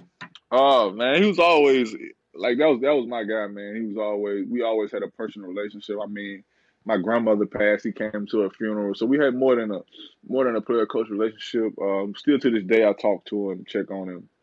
Uh, and stuff like that. So regardless of what we had going on the court, obviously we, we got into it a lot. Not not not a lot, but we got into it some. No more than a player and Coach would. You know what I'm saying? And Sure. It, it brought it brought the best out of me, and you know just that's just that's just part of it. But I I know he knows that he got nothing but respect for me, and I got nothing but but respect for him for sure. So now you're in your senior year. You're ranked number Mhm. one in the country preseason. You're named to the preseason Wooden Award list, the watch list. You've got all your returning starters. Is Mhm. there a feeling we're going to win the national championship? That's the goal. Man, it's without a doubt. Like I, I was talking, I was thinking about going, you know, trying to put my name into the draft. Uh, I talked, me and Cody talked about it. Um, but we knew, like, hey, I talked to sat down and talked to Cody. He was like, hey, man, you if you want, if, if you if you coming back, then I'm coming back. But then, you know what I'm saying? I, I wasn't gonna do one without the other. And he was like, hey, man, we feel like we got a chance to really win this thing. You know what I'm saying? So that's our focus, and we knew we had. We knew we had a target on our back, bro. We knew what we was capable of, and and we knew we was, we was getting some players in that was going to help us along the way. So we said, hey, why not? So something happened at the beginning of the year that I want to focus that I think is pretty interesting. Your close friend Derek Elston gets hurt. And mm-hmm. in a game very early in the season, you wear his number as kind of a tribute to him. Can you walk us through what that was about? I just wanted to, you know, show my respect, man. That was, one of my that was one of my boys. Though. We came in together. We've been through a lot together. Me, him, and Jordan was the only ones that really stayed the course throughout it, man. And we and we helped each other. And that was like one of my brother. And I just felt like that was my brother. And I felt like you know he was a, he was falling at a time. He was hurt at a time when we needed him. So I decided, you know, where's jersey as ex coach to do it, man, out of out of respect for him, and just want to, you know, uplift him and stuff like that. And I just did it, man. Just just just love and just you know him being my brother and stuff like that. As an Indiana fan, this is what what was initiated with the Wat shot is now fully realized watching our number one ranked team in the country. It it starts off well. Uh, you lose your number one ranking after losing to Butler. You come back, you get it back. Uh, but but as we get into the home stretch of the season, right? You beat number four MSU, look to be in the driver's seat for the Big Ten title outright, but then you lose two of the next three, unranked Minnesota, and then number 14 Ohio State on senior night. And and and but you're still going to get part of the Big 10 title. Right. Uh and then you cut down the nets. Well, like what's what's the feeling with the team? You've been the number one ranked team in the country for much of the season, but it's it's kind of this weird feeling fell over that whole night. I think for people watching, what what's your mindset there as a team at that point in the season? Oh, we knew we were struggling a little bit, but we knew we were going to get out of. I felt like that was a that was a testament just to the Big Ten, man. We obviously wanted to. Uh, we wanted to hold a share, man. We didn't. We didn't want to share nothing. We felt like we deserved more than that. Like I said, we've been we've been number one the whole year, but the Big Ten was good, man, and it was uh it was taking a toll on us. We were starting to get a little banged up, get some guys hurt, and uh you know, but but we played through it, man, and, and we we overcame it and went and got that when it got that big time win at Michigan. Yes. So we didn't have to share. We we didn't have to share the title, and uh, we kind of after we blew it on senior night, man, we kind of came together and we, we kind of knew like, hey, man, we we've we've done, we've experienced too much. We went through too much to come and, and share this share this title. Like we, we knew what we wanted for ourselves, and we went and got it, overcame adversity, and went and went and took it for sure. So before we get to the Michigan game, because I want to talk about a specific play in that Michigan game that that you are involved in that does not get talked about much, but the Ohio State game, the cutting down of the nets. What was your Right. feeling about doing that after the loss? Uh, I don't know, man. I, I feel like we kind of did it because it was senior night, and we kind of wanted to do it on our home court.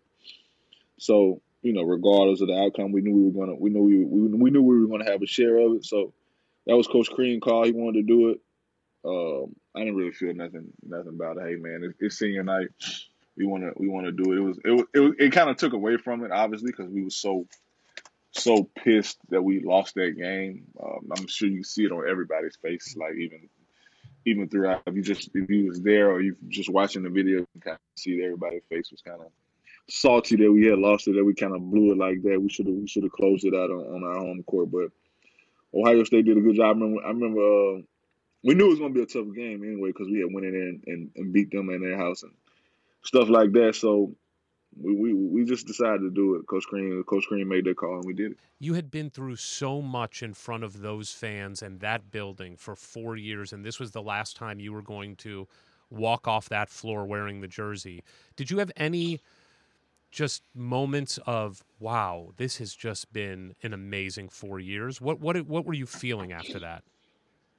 Uh man, I really wasn't feeling nothing. It didn't really it didn't really hit me like that. I knew we had a lot of more basketball left, so I was focused on. I feel like everybody was focused on on the, on the next game and what we needed to do in our preparation for the next game. That, it, bro, uh, seeing night went by so fast. We didn't really like me, me, Derek, and Joy. We really couldn't even like really enjoy it like that. Obviously, we just was so focused on the next and went by so fast, man. And, and um, but boy, later on, there does it hit you. Like, you know what I'm saying? When you when, when you just chilling and you realize like, dang, I'm not gonna be I'm not playing in Assembly Hall no more, which is which which was crazy to think about all the blood, sweat, and tears we labored. We labored on that floor and on that court. So it, was crazy. So let's talk about the Michigan game. Really Mhm. an improbable win based on what the game was in the last four minutes. I mean, you guys just A kept lucky- fighting. Hey man, that's what that, the basketball gods looked out for us, bro. I could, that's all I can say about that one. All right. Well, we definitely wasn't supposed to win that game, but hey, we got some luck, and sometimes that's what you need. all right. That's true. You gonna true. need a little luck on along the You way. got a little luck that that ball at the end rolled off the rim. Well, but and they missed free throws too. They, They missed did. a lot of free and, throws. and we hit some big shots. But last play of the game, they drive, they put the ball up. It looks like it hangs on the rim forever. It comes off. There's a battle for the board. It bounces away. Somebody on our team hits it.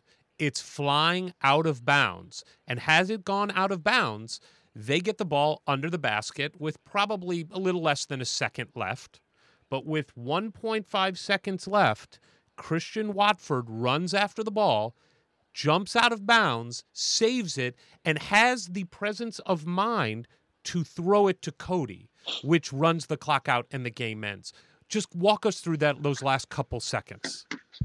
Man, just thinking on my toes, man. I, I, didn't really have a good offensive game that night, so I just wanted to do anything to help the team, and and that's what it came to, and I got that done, man. But uh, I think yeah, a lot of people ain't realize the severity of that, but hey, I know a lot of people did. I received a lot of a lot of you know praise and stuff for doing that, for for making that play, and um, but it was crazy, man. I I know, like I said, we got some help along the way. I think like the two best guys, man, it's like two front ends and one and ones, or maybe like two. I don't, I don't know how we won the game.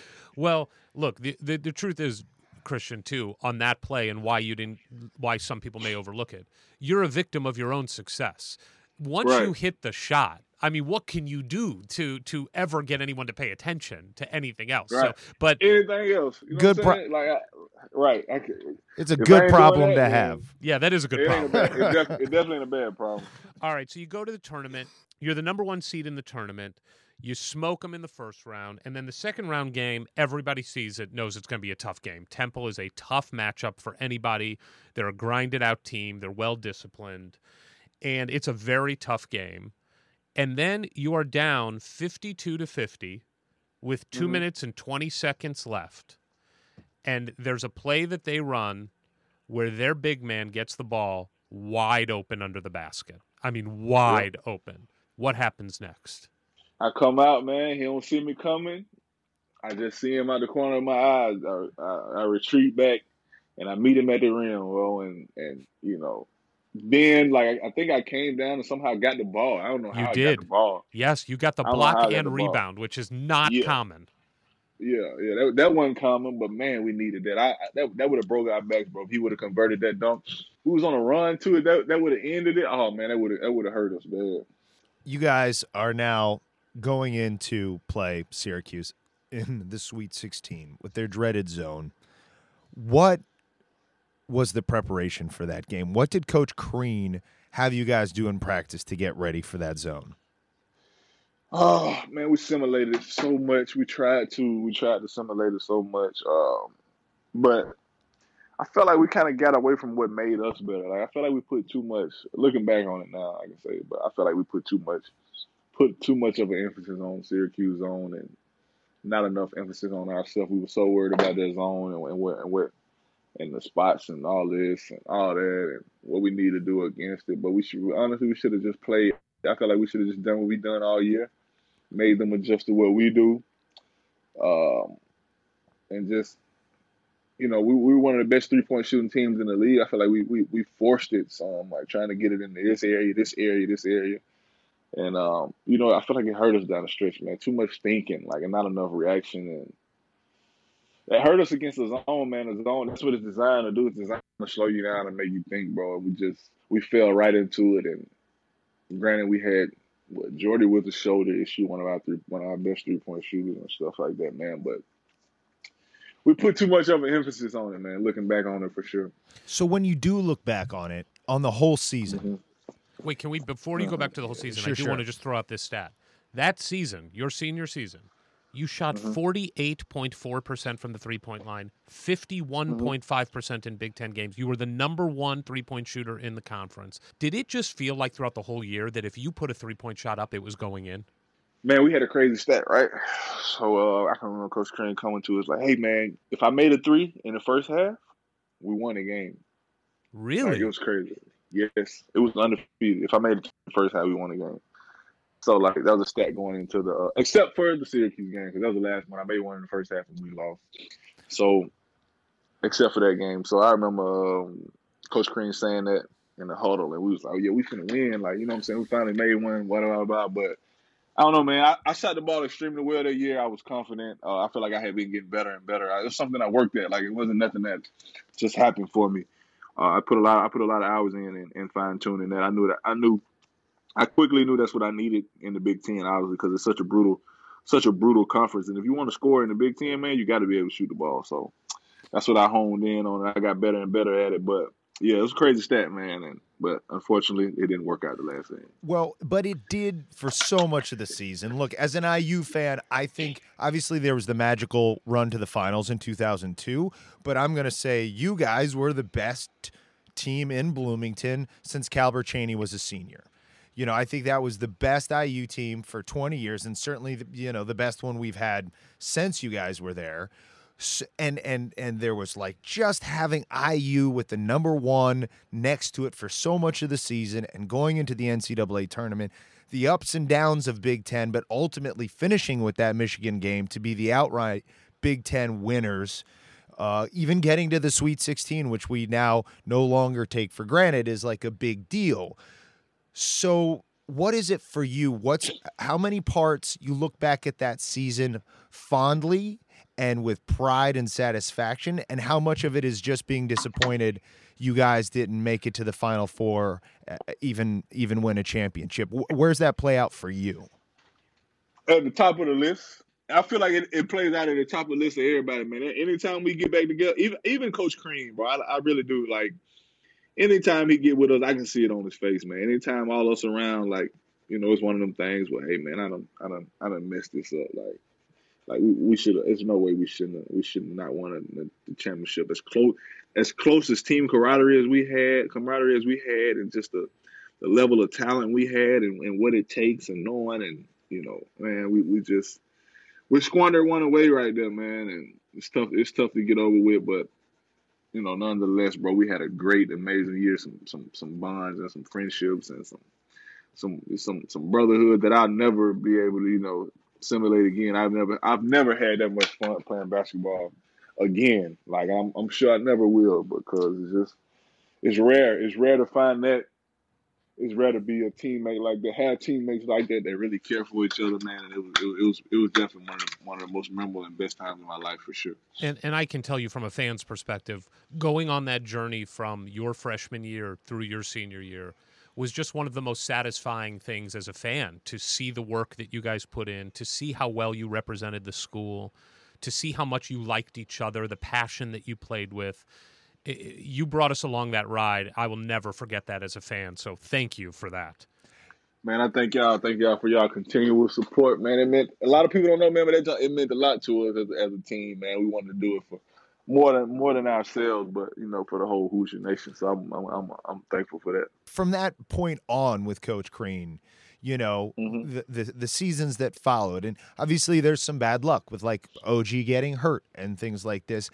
But I think what was what was so fun about that ride was like you guys left the program that year and we knew look we're losing some amazing players and it's going to take a Mhm. little bit but basically the program is back right. but it then it it it never it never got back to what you guys had and the wheels came off slowly but surely and here we are several years later with a different coach like why don't you think Crean was able to be the guy after getting you guys to that point because I think we all thought up to that Syracuse game, no doubt, this is it. We're back. We're now back, and we'll be up and down a little bit like all great programs, but now we're back. We've got the coach, and the program's right where it should be. And then somehow that all went away. What what happened? Uh, I I I could I could say that you know, a couple times we had a couple guys leave. Uh, man, you know we had Noah Vonleh. He left early. That hurt. When you when you put your eggs in, in one basket like that, man, and, and somebody leaves or leaves early or somebody gets hurt, I feel like Coach Crean had a lot of that going throughout, obviously, and um, with with Noah left, Troy left, um, um, James got hurt. There's a lot of stuff that went through, man. We had a, we had a lot of guys that, that got hurt and stuff like that, but it's tough, man. I know um, as a coach, Indiana University, man, is the expectations are are, are extremely high. Uh, I know that was tough. For, I know that I know that became a tough a tough one for Coach Crean, and um, you know even even even Yogi senior year when we got to the uh, Sweet Sixteen, it just wasn't the same. I felt like um, I know Hoosier Nation wanted more than that, and that was tough for Coach Crean and, and to get done, man. If you don't, if people like people got tired of Sweet Sixteen, and that, and that's just the that's just the the known fact about Indiana is the expectations are high. You know what I'm saying? So that wasn't enough, and I don't know why, man, but it's just we just couldn't get over the hump. So sure. a couple questions from uh, Hoosier Nation that have come in through me that that they wanted me to ask you. Uh, What was it like for you um, while you were there and since just dealing with the intense IU fanatics like us? I Like mean, us. What what? Because there's been a lot of talk lately about just Indiana fans maybe going overboard uh, from time to time. What was that like for you playing there, and what has it been like since? playing there, I didn't really pay attention to too much. Um, social media where world wasn't as big as it is now. It was it was big, but it wasn't as big as it is now. But Hoosier fans definitely go over the top. I will tell you that. Uh, I've searched now. Now that I'm not playing, I go back and I search IUBB, and it's just people talking reckless and talking crazy. I feel sometimes, you know, I feel for these kids, man. They're kids at the end of the day. Like, you know, I've seen some stuff, and people people came up to me saying ruthless stuff, and you know, I wish you would tear your ACLs. I wish you, you know, all types of crazy stuff. I done got I done got some all kind of where people actually like come up to you and, and say these type of things in your face. But as a kid, man, no kid should have to go through that. Wait, an, It's in, tough. an Indiana fan comes up to you and says, "I should." You, they hope you tear your ACLs. Man, I never forget. I was in a grocery store. And a guy came up and told me this when I was in when I was in school. Crazy. And how do you deal with that when it happens? I mean, you're a kid. Hey man, you, you know what I'm saying? I, I I I know I would have reacted totally different if that would have happened to this day, but I couldn't back then. Like I couldn't believe like those men said. And I'm like, wow. You know what I'm saying? Like yeah, if it happened today, you just knock them out. you're right. You know what I'm saying? Totally, it's totally different today, man. So I, but I that's just the that's just the it makes you mentally tough. I tell you that for sure, man. No, but no kid should have to go through that. You know what I'm saying? Like people got to realize that these that people ain't out here trying to lose basketball games, and these kids obviously we know that it's a it's a different standard when you when you when you put on the cream and crimson. You know what I'm saying? Colors and stuff like that, but it's IU fans can go over the top a little bit. I yeah. I would argue that that guy and anybody who's ever in even the world of that kind of behavior, that's not an Indiana fan. I mean, we don't want them to be Indiana fans. I, I'd rather Right, them, right, they right, should go root for Kentucky because that, for that sure. I, I- I can't. um, so here's a question for you. We know what your favorite memory was at Indiana. There's no doubt about that. Uh-huh. But other than Yeah. the shot, what is your single favorite memory on the court of Indiana and off the court at Indiana? Ooh, on the court, off the court. On the court, besides that, besides obviously the, the main thing, but besides that one, um, probably the North Carolina State game. that's probably my second most favorite memory because, I, like I said, that was that was the rebirth to us in the in the locker room.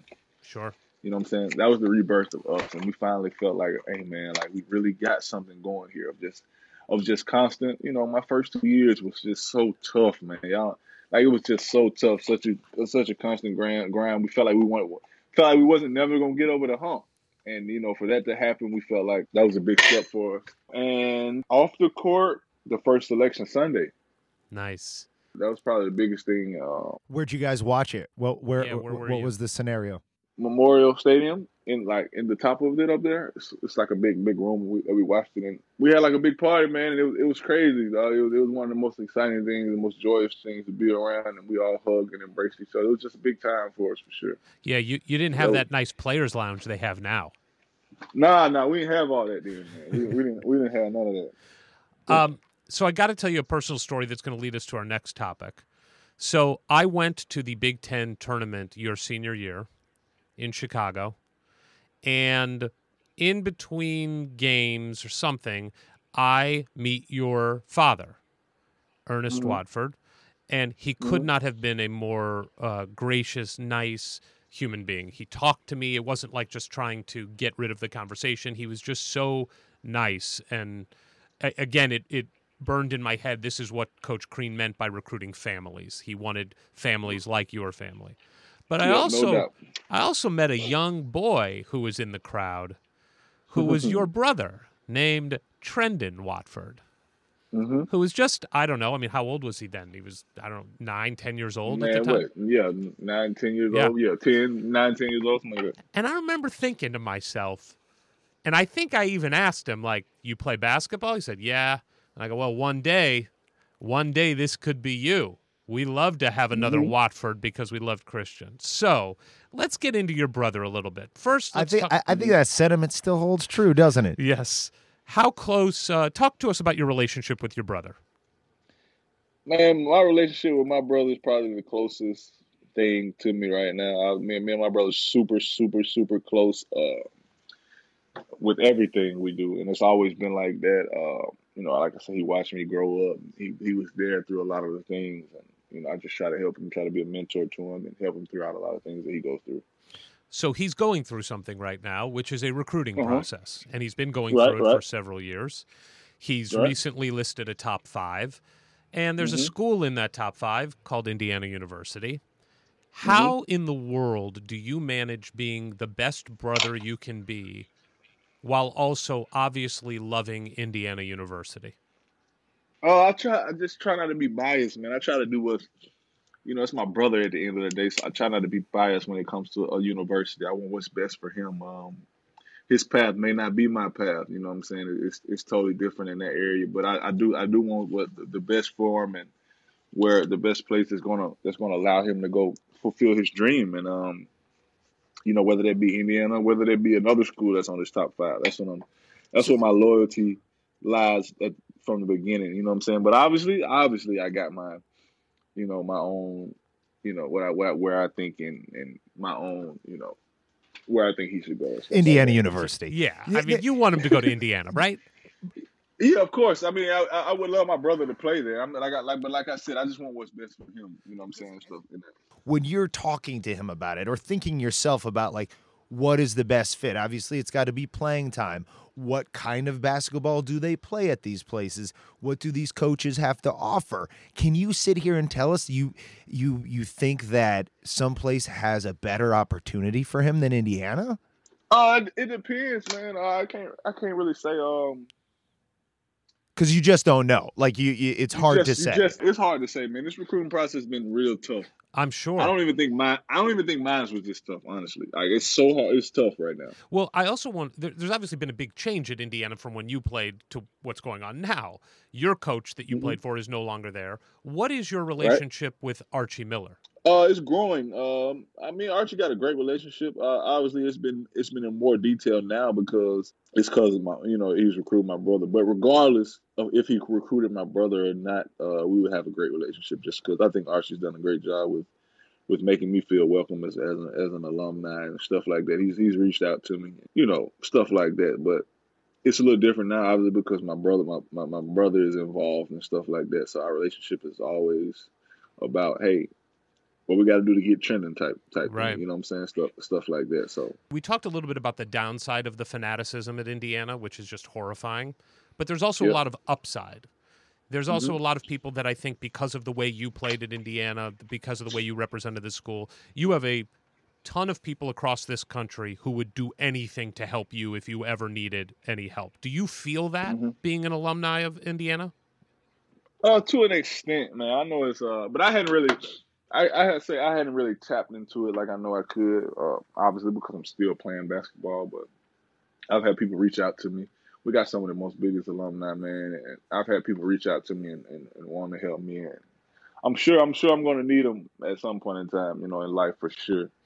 Is that And um, is that part of the thinking when you are talking to your brother and you're talking about just this is a, the biggest decision he's going to have made in his life to this point do you talk about what the long-term implications are beyond basketball for each of these schools Oh, I, I do, of course, I do. I, I think about that, and I talk to him about that. And, uh, but with that being said, the schools on his list, a lot of you know, it's it's it's a lot of alumni base and, and stuff like that everywhere. But you know, obviously, Indiana's one of one of the top alumni bases in, in the country. So of course, I tell him about that and stuff like that. But does that register with a 17, 18 year old? Probably not. Right You know what I'm saying? You don't you don't you don't think about it. All, all, all, at this point, like like like like I was, all he's thinking about is, hey man, I'm trying to get to the NBA. Like that's it. You know what I'm saying? Like Sure. I'm trying to I'm trying to I'm trying to I'm trying to do that. So I, I I'm I'm the one that you know talks to him about other stuff and you know put some put some different stuff on his mind and So let him whether know that the, the ball ain't always gonna bounce.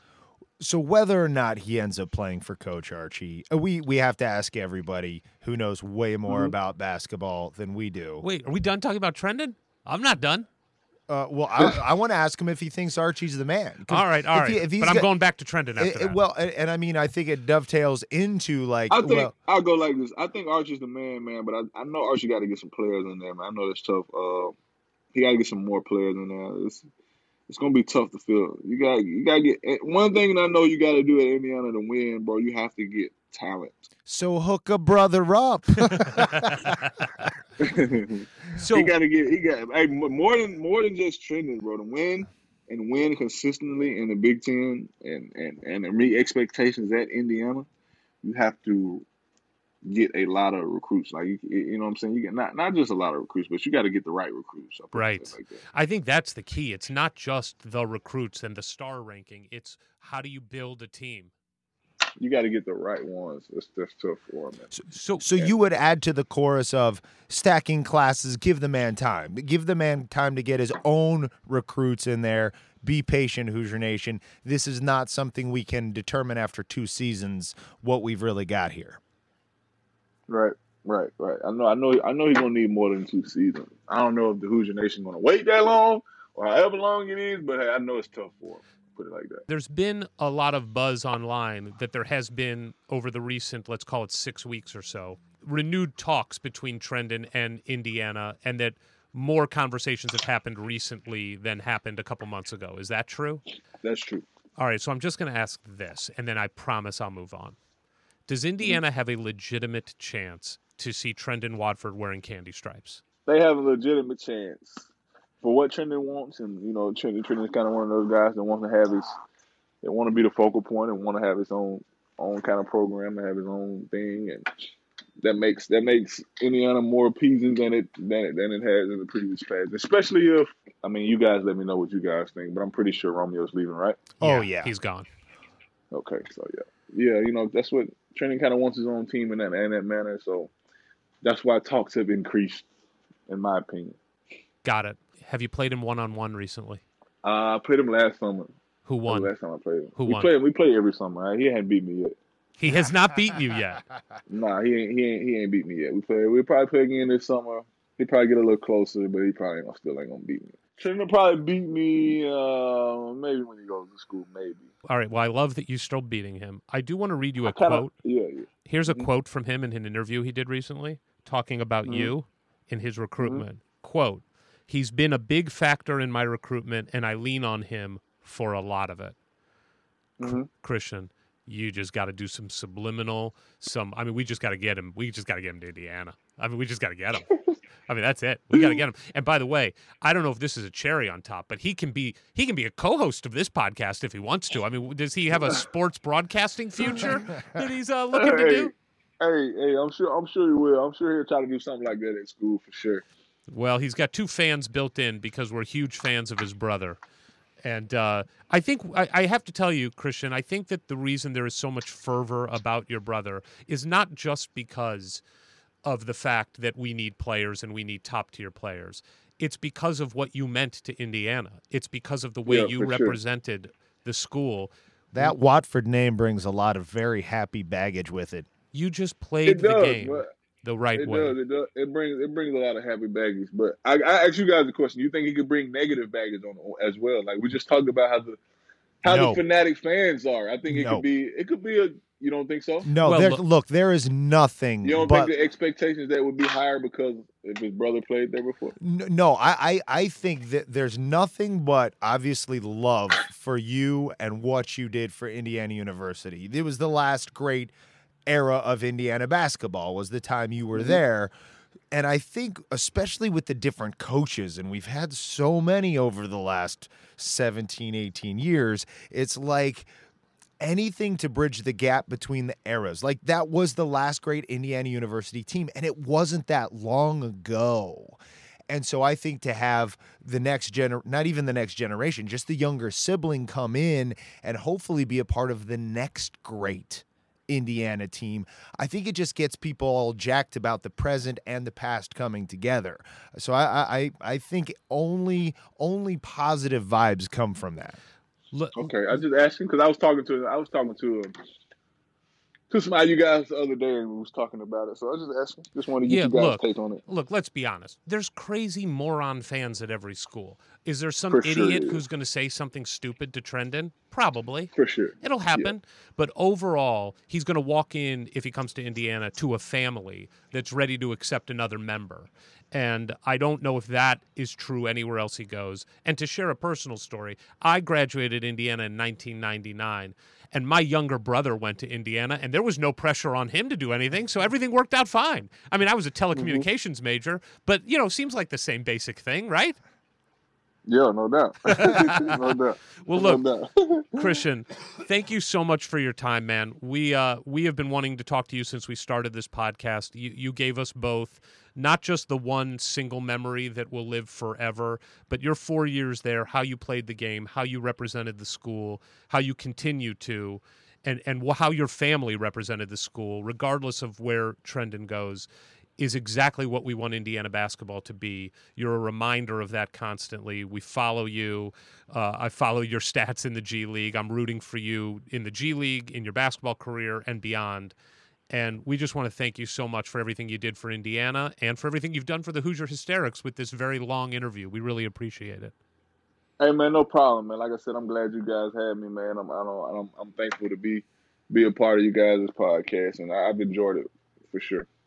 Uh, one more thing. Just make sure Trendon Uh. goes to Indiana. Just make sure Trendon goes to Indiana. That's All it. right, I, I do my I do my best, Yeah, man. Do that. y'all. Do your best, and then come and talk. And if, by the way, if he wants to announce it, uh, I know he's talking about announcing it at the Jordan Brand thing. I guess that's a big deal. But if he wants to announce it on the Uh-huh. Hoosier Hysterics podcast, we would do that too. Yeah, my garage, my garage here in Glendale, California, uh, could easily hold three or four if you want to come with them. Okay, okay, cool. I keep that in mind. We'll definitely keep that in mind. All right, Christian, thank you so much, man. Really appreciate your time. Thank y'all, man. Enjoyed it. Well, That was him. That was the guy who shot it. that was the guy who made the shot against Kentucky. That was the Wat from the Wat shot. we talked to the Wat. What the hell was that? We- What? We, just talked. We just talked to him. It's amazing. He's a he's a good dude. He's a good dude, and It, it feels a little incomplete, not like shaking his hand. I or hugging him. Yeah. I mean, if we would hug all these people, right? Mm-hmm. I don't think Kent Benson would have hugged us. No, we may would have went in for it, but I bet he just would have crushed our hand. He would have put up the left hand arm bar to stop us. maybe forearm shiver. Jordy would have hugged us. Yeah. Calbert, I think we would have gotten a hug from Calbert, truthfully. I think we got a hug from most of these guys. Yeah. Yeah. We got to talk to Christian Watford for like an hour and 45 minutes, and the guy was super cool. Do you think we move the needle on Trendon though? I think if anything, we heard it. Yeah, probably. I think if there's anything we did, we moved it back a couple pegs. Hey, listen, little bro, you do need to think about some of these weirdos you might have to deal with if you go to IU. I mean, let's just take a moment to realize that Christian Watford was a great player at Indiana. We went through the stats at the beginning. Yeah. Great. Top 10 in scoring and rebounding. Yeah, yeah. He's One at a four. grocery store. And an Indiana fan, a so called Indiana fan, probably after a tough game for Christian, went up to him and said, I hope you tear both of your ACLs. That gentleman, Christian Watford, who heard that as a kid, still loves Indiana, wants a relationship with Archie Miller, building a relationship, and wants his brother to go to Indiana University. Indiana's a special place. We have some jack bags as fans that we have got to weed out. Well, and I do think this podcast, your tweets, could all be a part of an ongoing PSA that needs to spread, uh, particularly to the social media side Yeah. of things, that we know it hurt in the recruitment of Keion. We know that those jackbags hurt. So if you're listening to this podcast, tell a friend. Tell an IU friend if you think uh, he or she's out of control, uh, tweeting at our players inappropriately. Let them know, or let them know to let other people know. We need we need to get a groundswell going here of of hey guys, just be cool, particularly to our Yeah. own players. How about don't be a jackbag?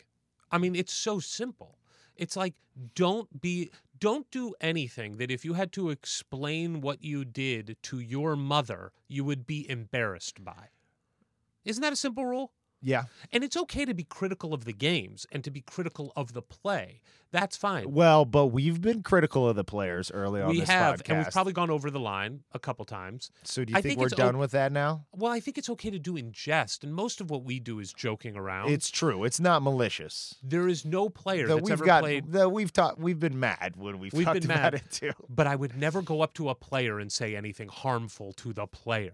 Right, but I think I think what we're talking about now of of the future of recruiting, the present of recruiting is how can you avoid these really negative toxic comments specifically about players reaching the players. Yeah, it's true. And everything reaches them. I mean, that is, I, I will tell you, And it's a brave new world, right? Like this is all just in the last few years that this come about. So there needs to be and they read them. uh, there needs yeah there needs to be an awareness that these the vocal minority can be a real problem so let's like give them the good kind of peer pressure to stop Yes, the problem is for those jackbags, and that's what I'm going to continue to call them, the fact that the players read them emboldens them. That's what they like because when they're we were trolls kids, they're trolls Right. When we were kids, and uh, you know, I'm trying to think of the player that drove me crazy. If Todd Lindeman did something to drive me crazy, and I'm like, "You're seven feet tall. Why can't you just dunk the basketball when you get it?"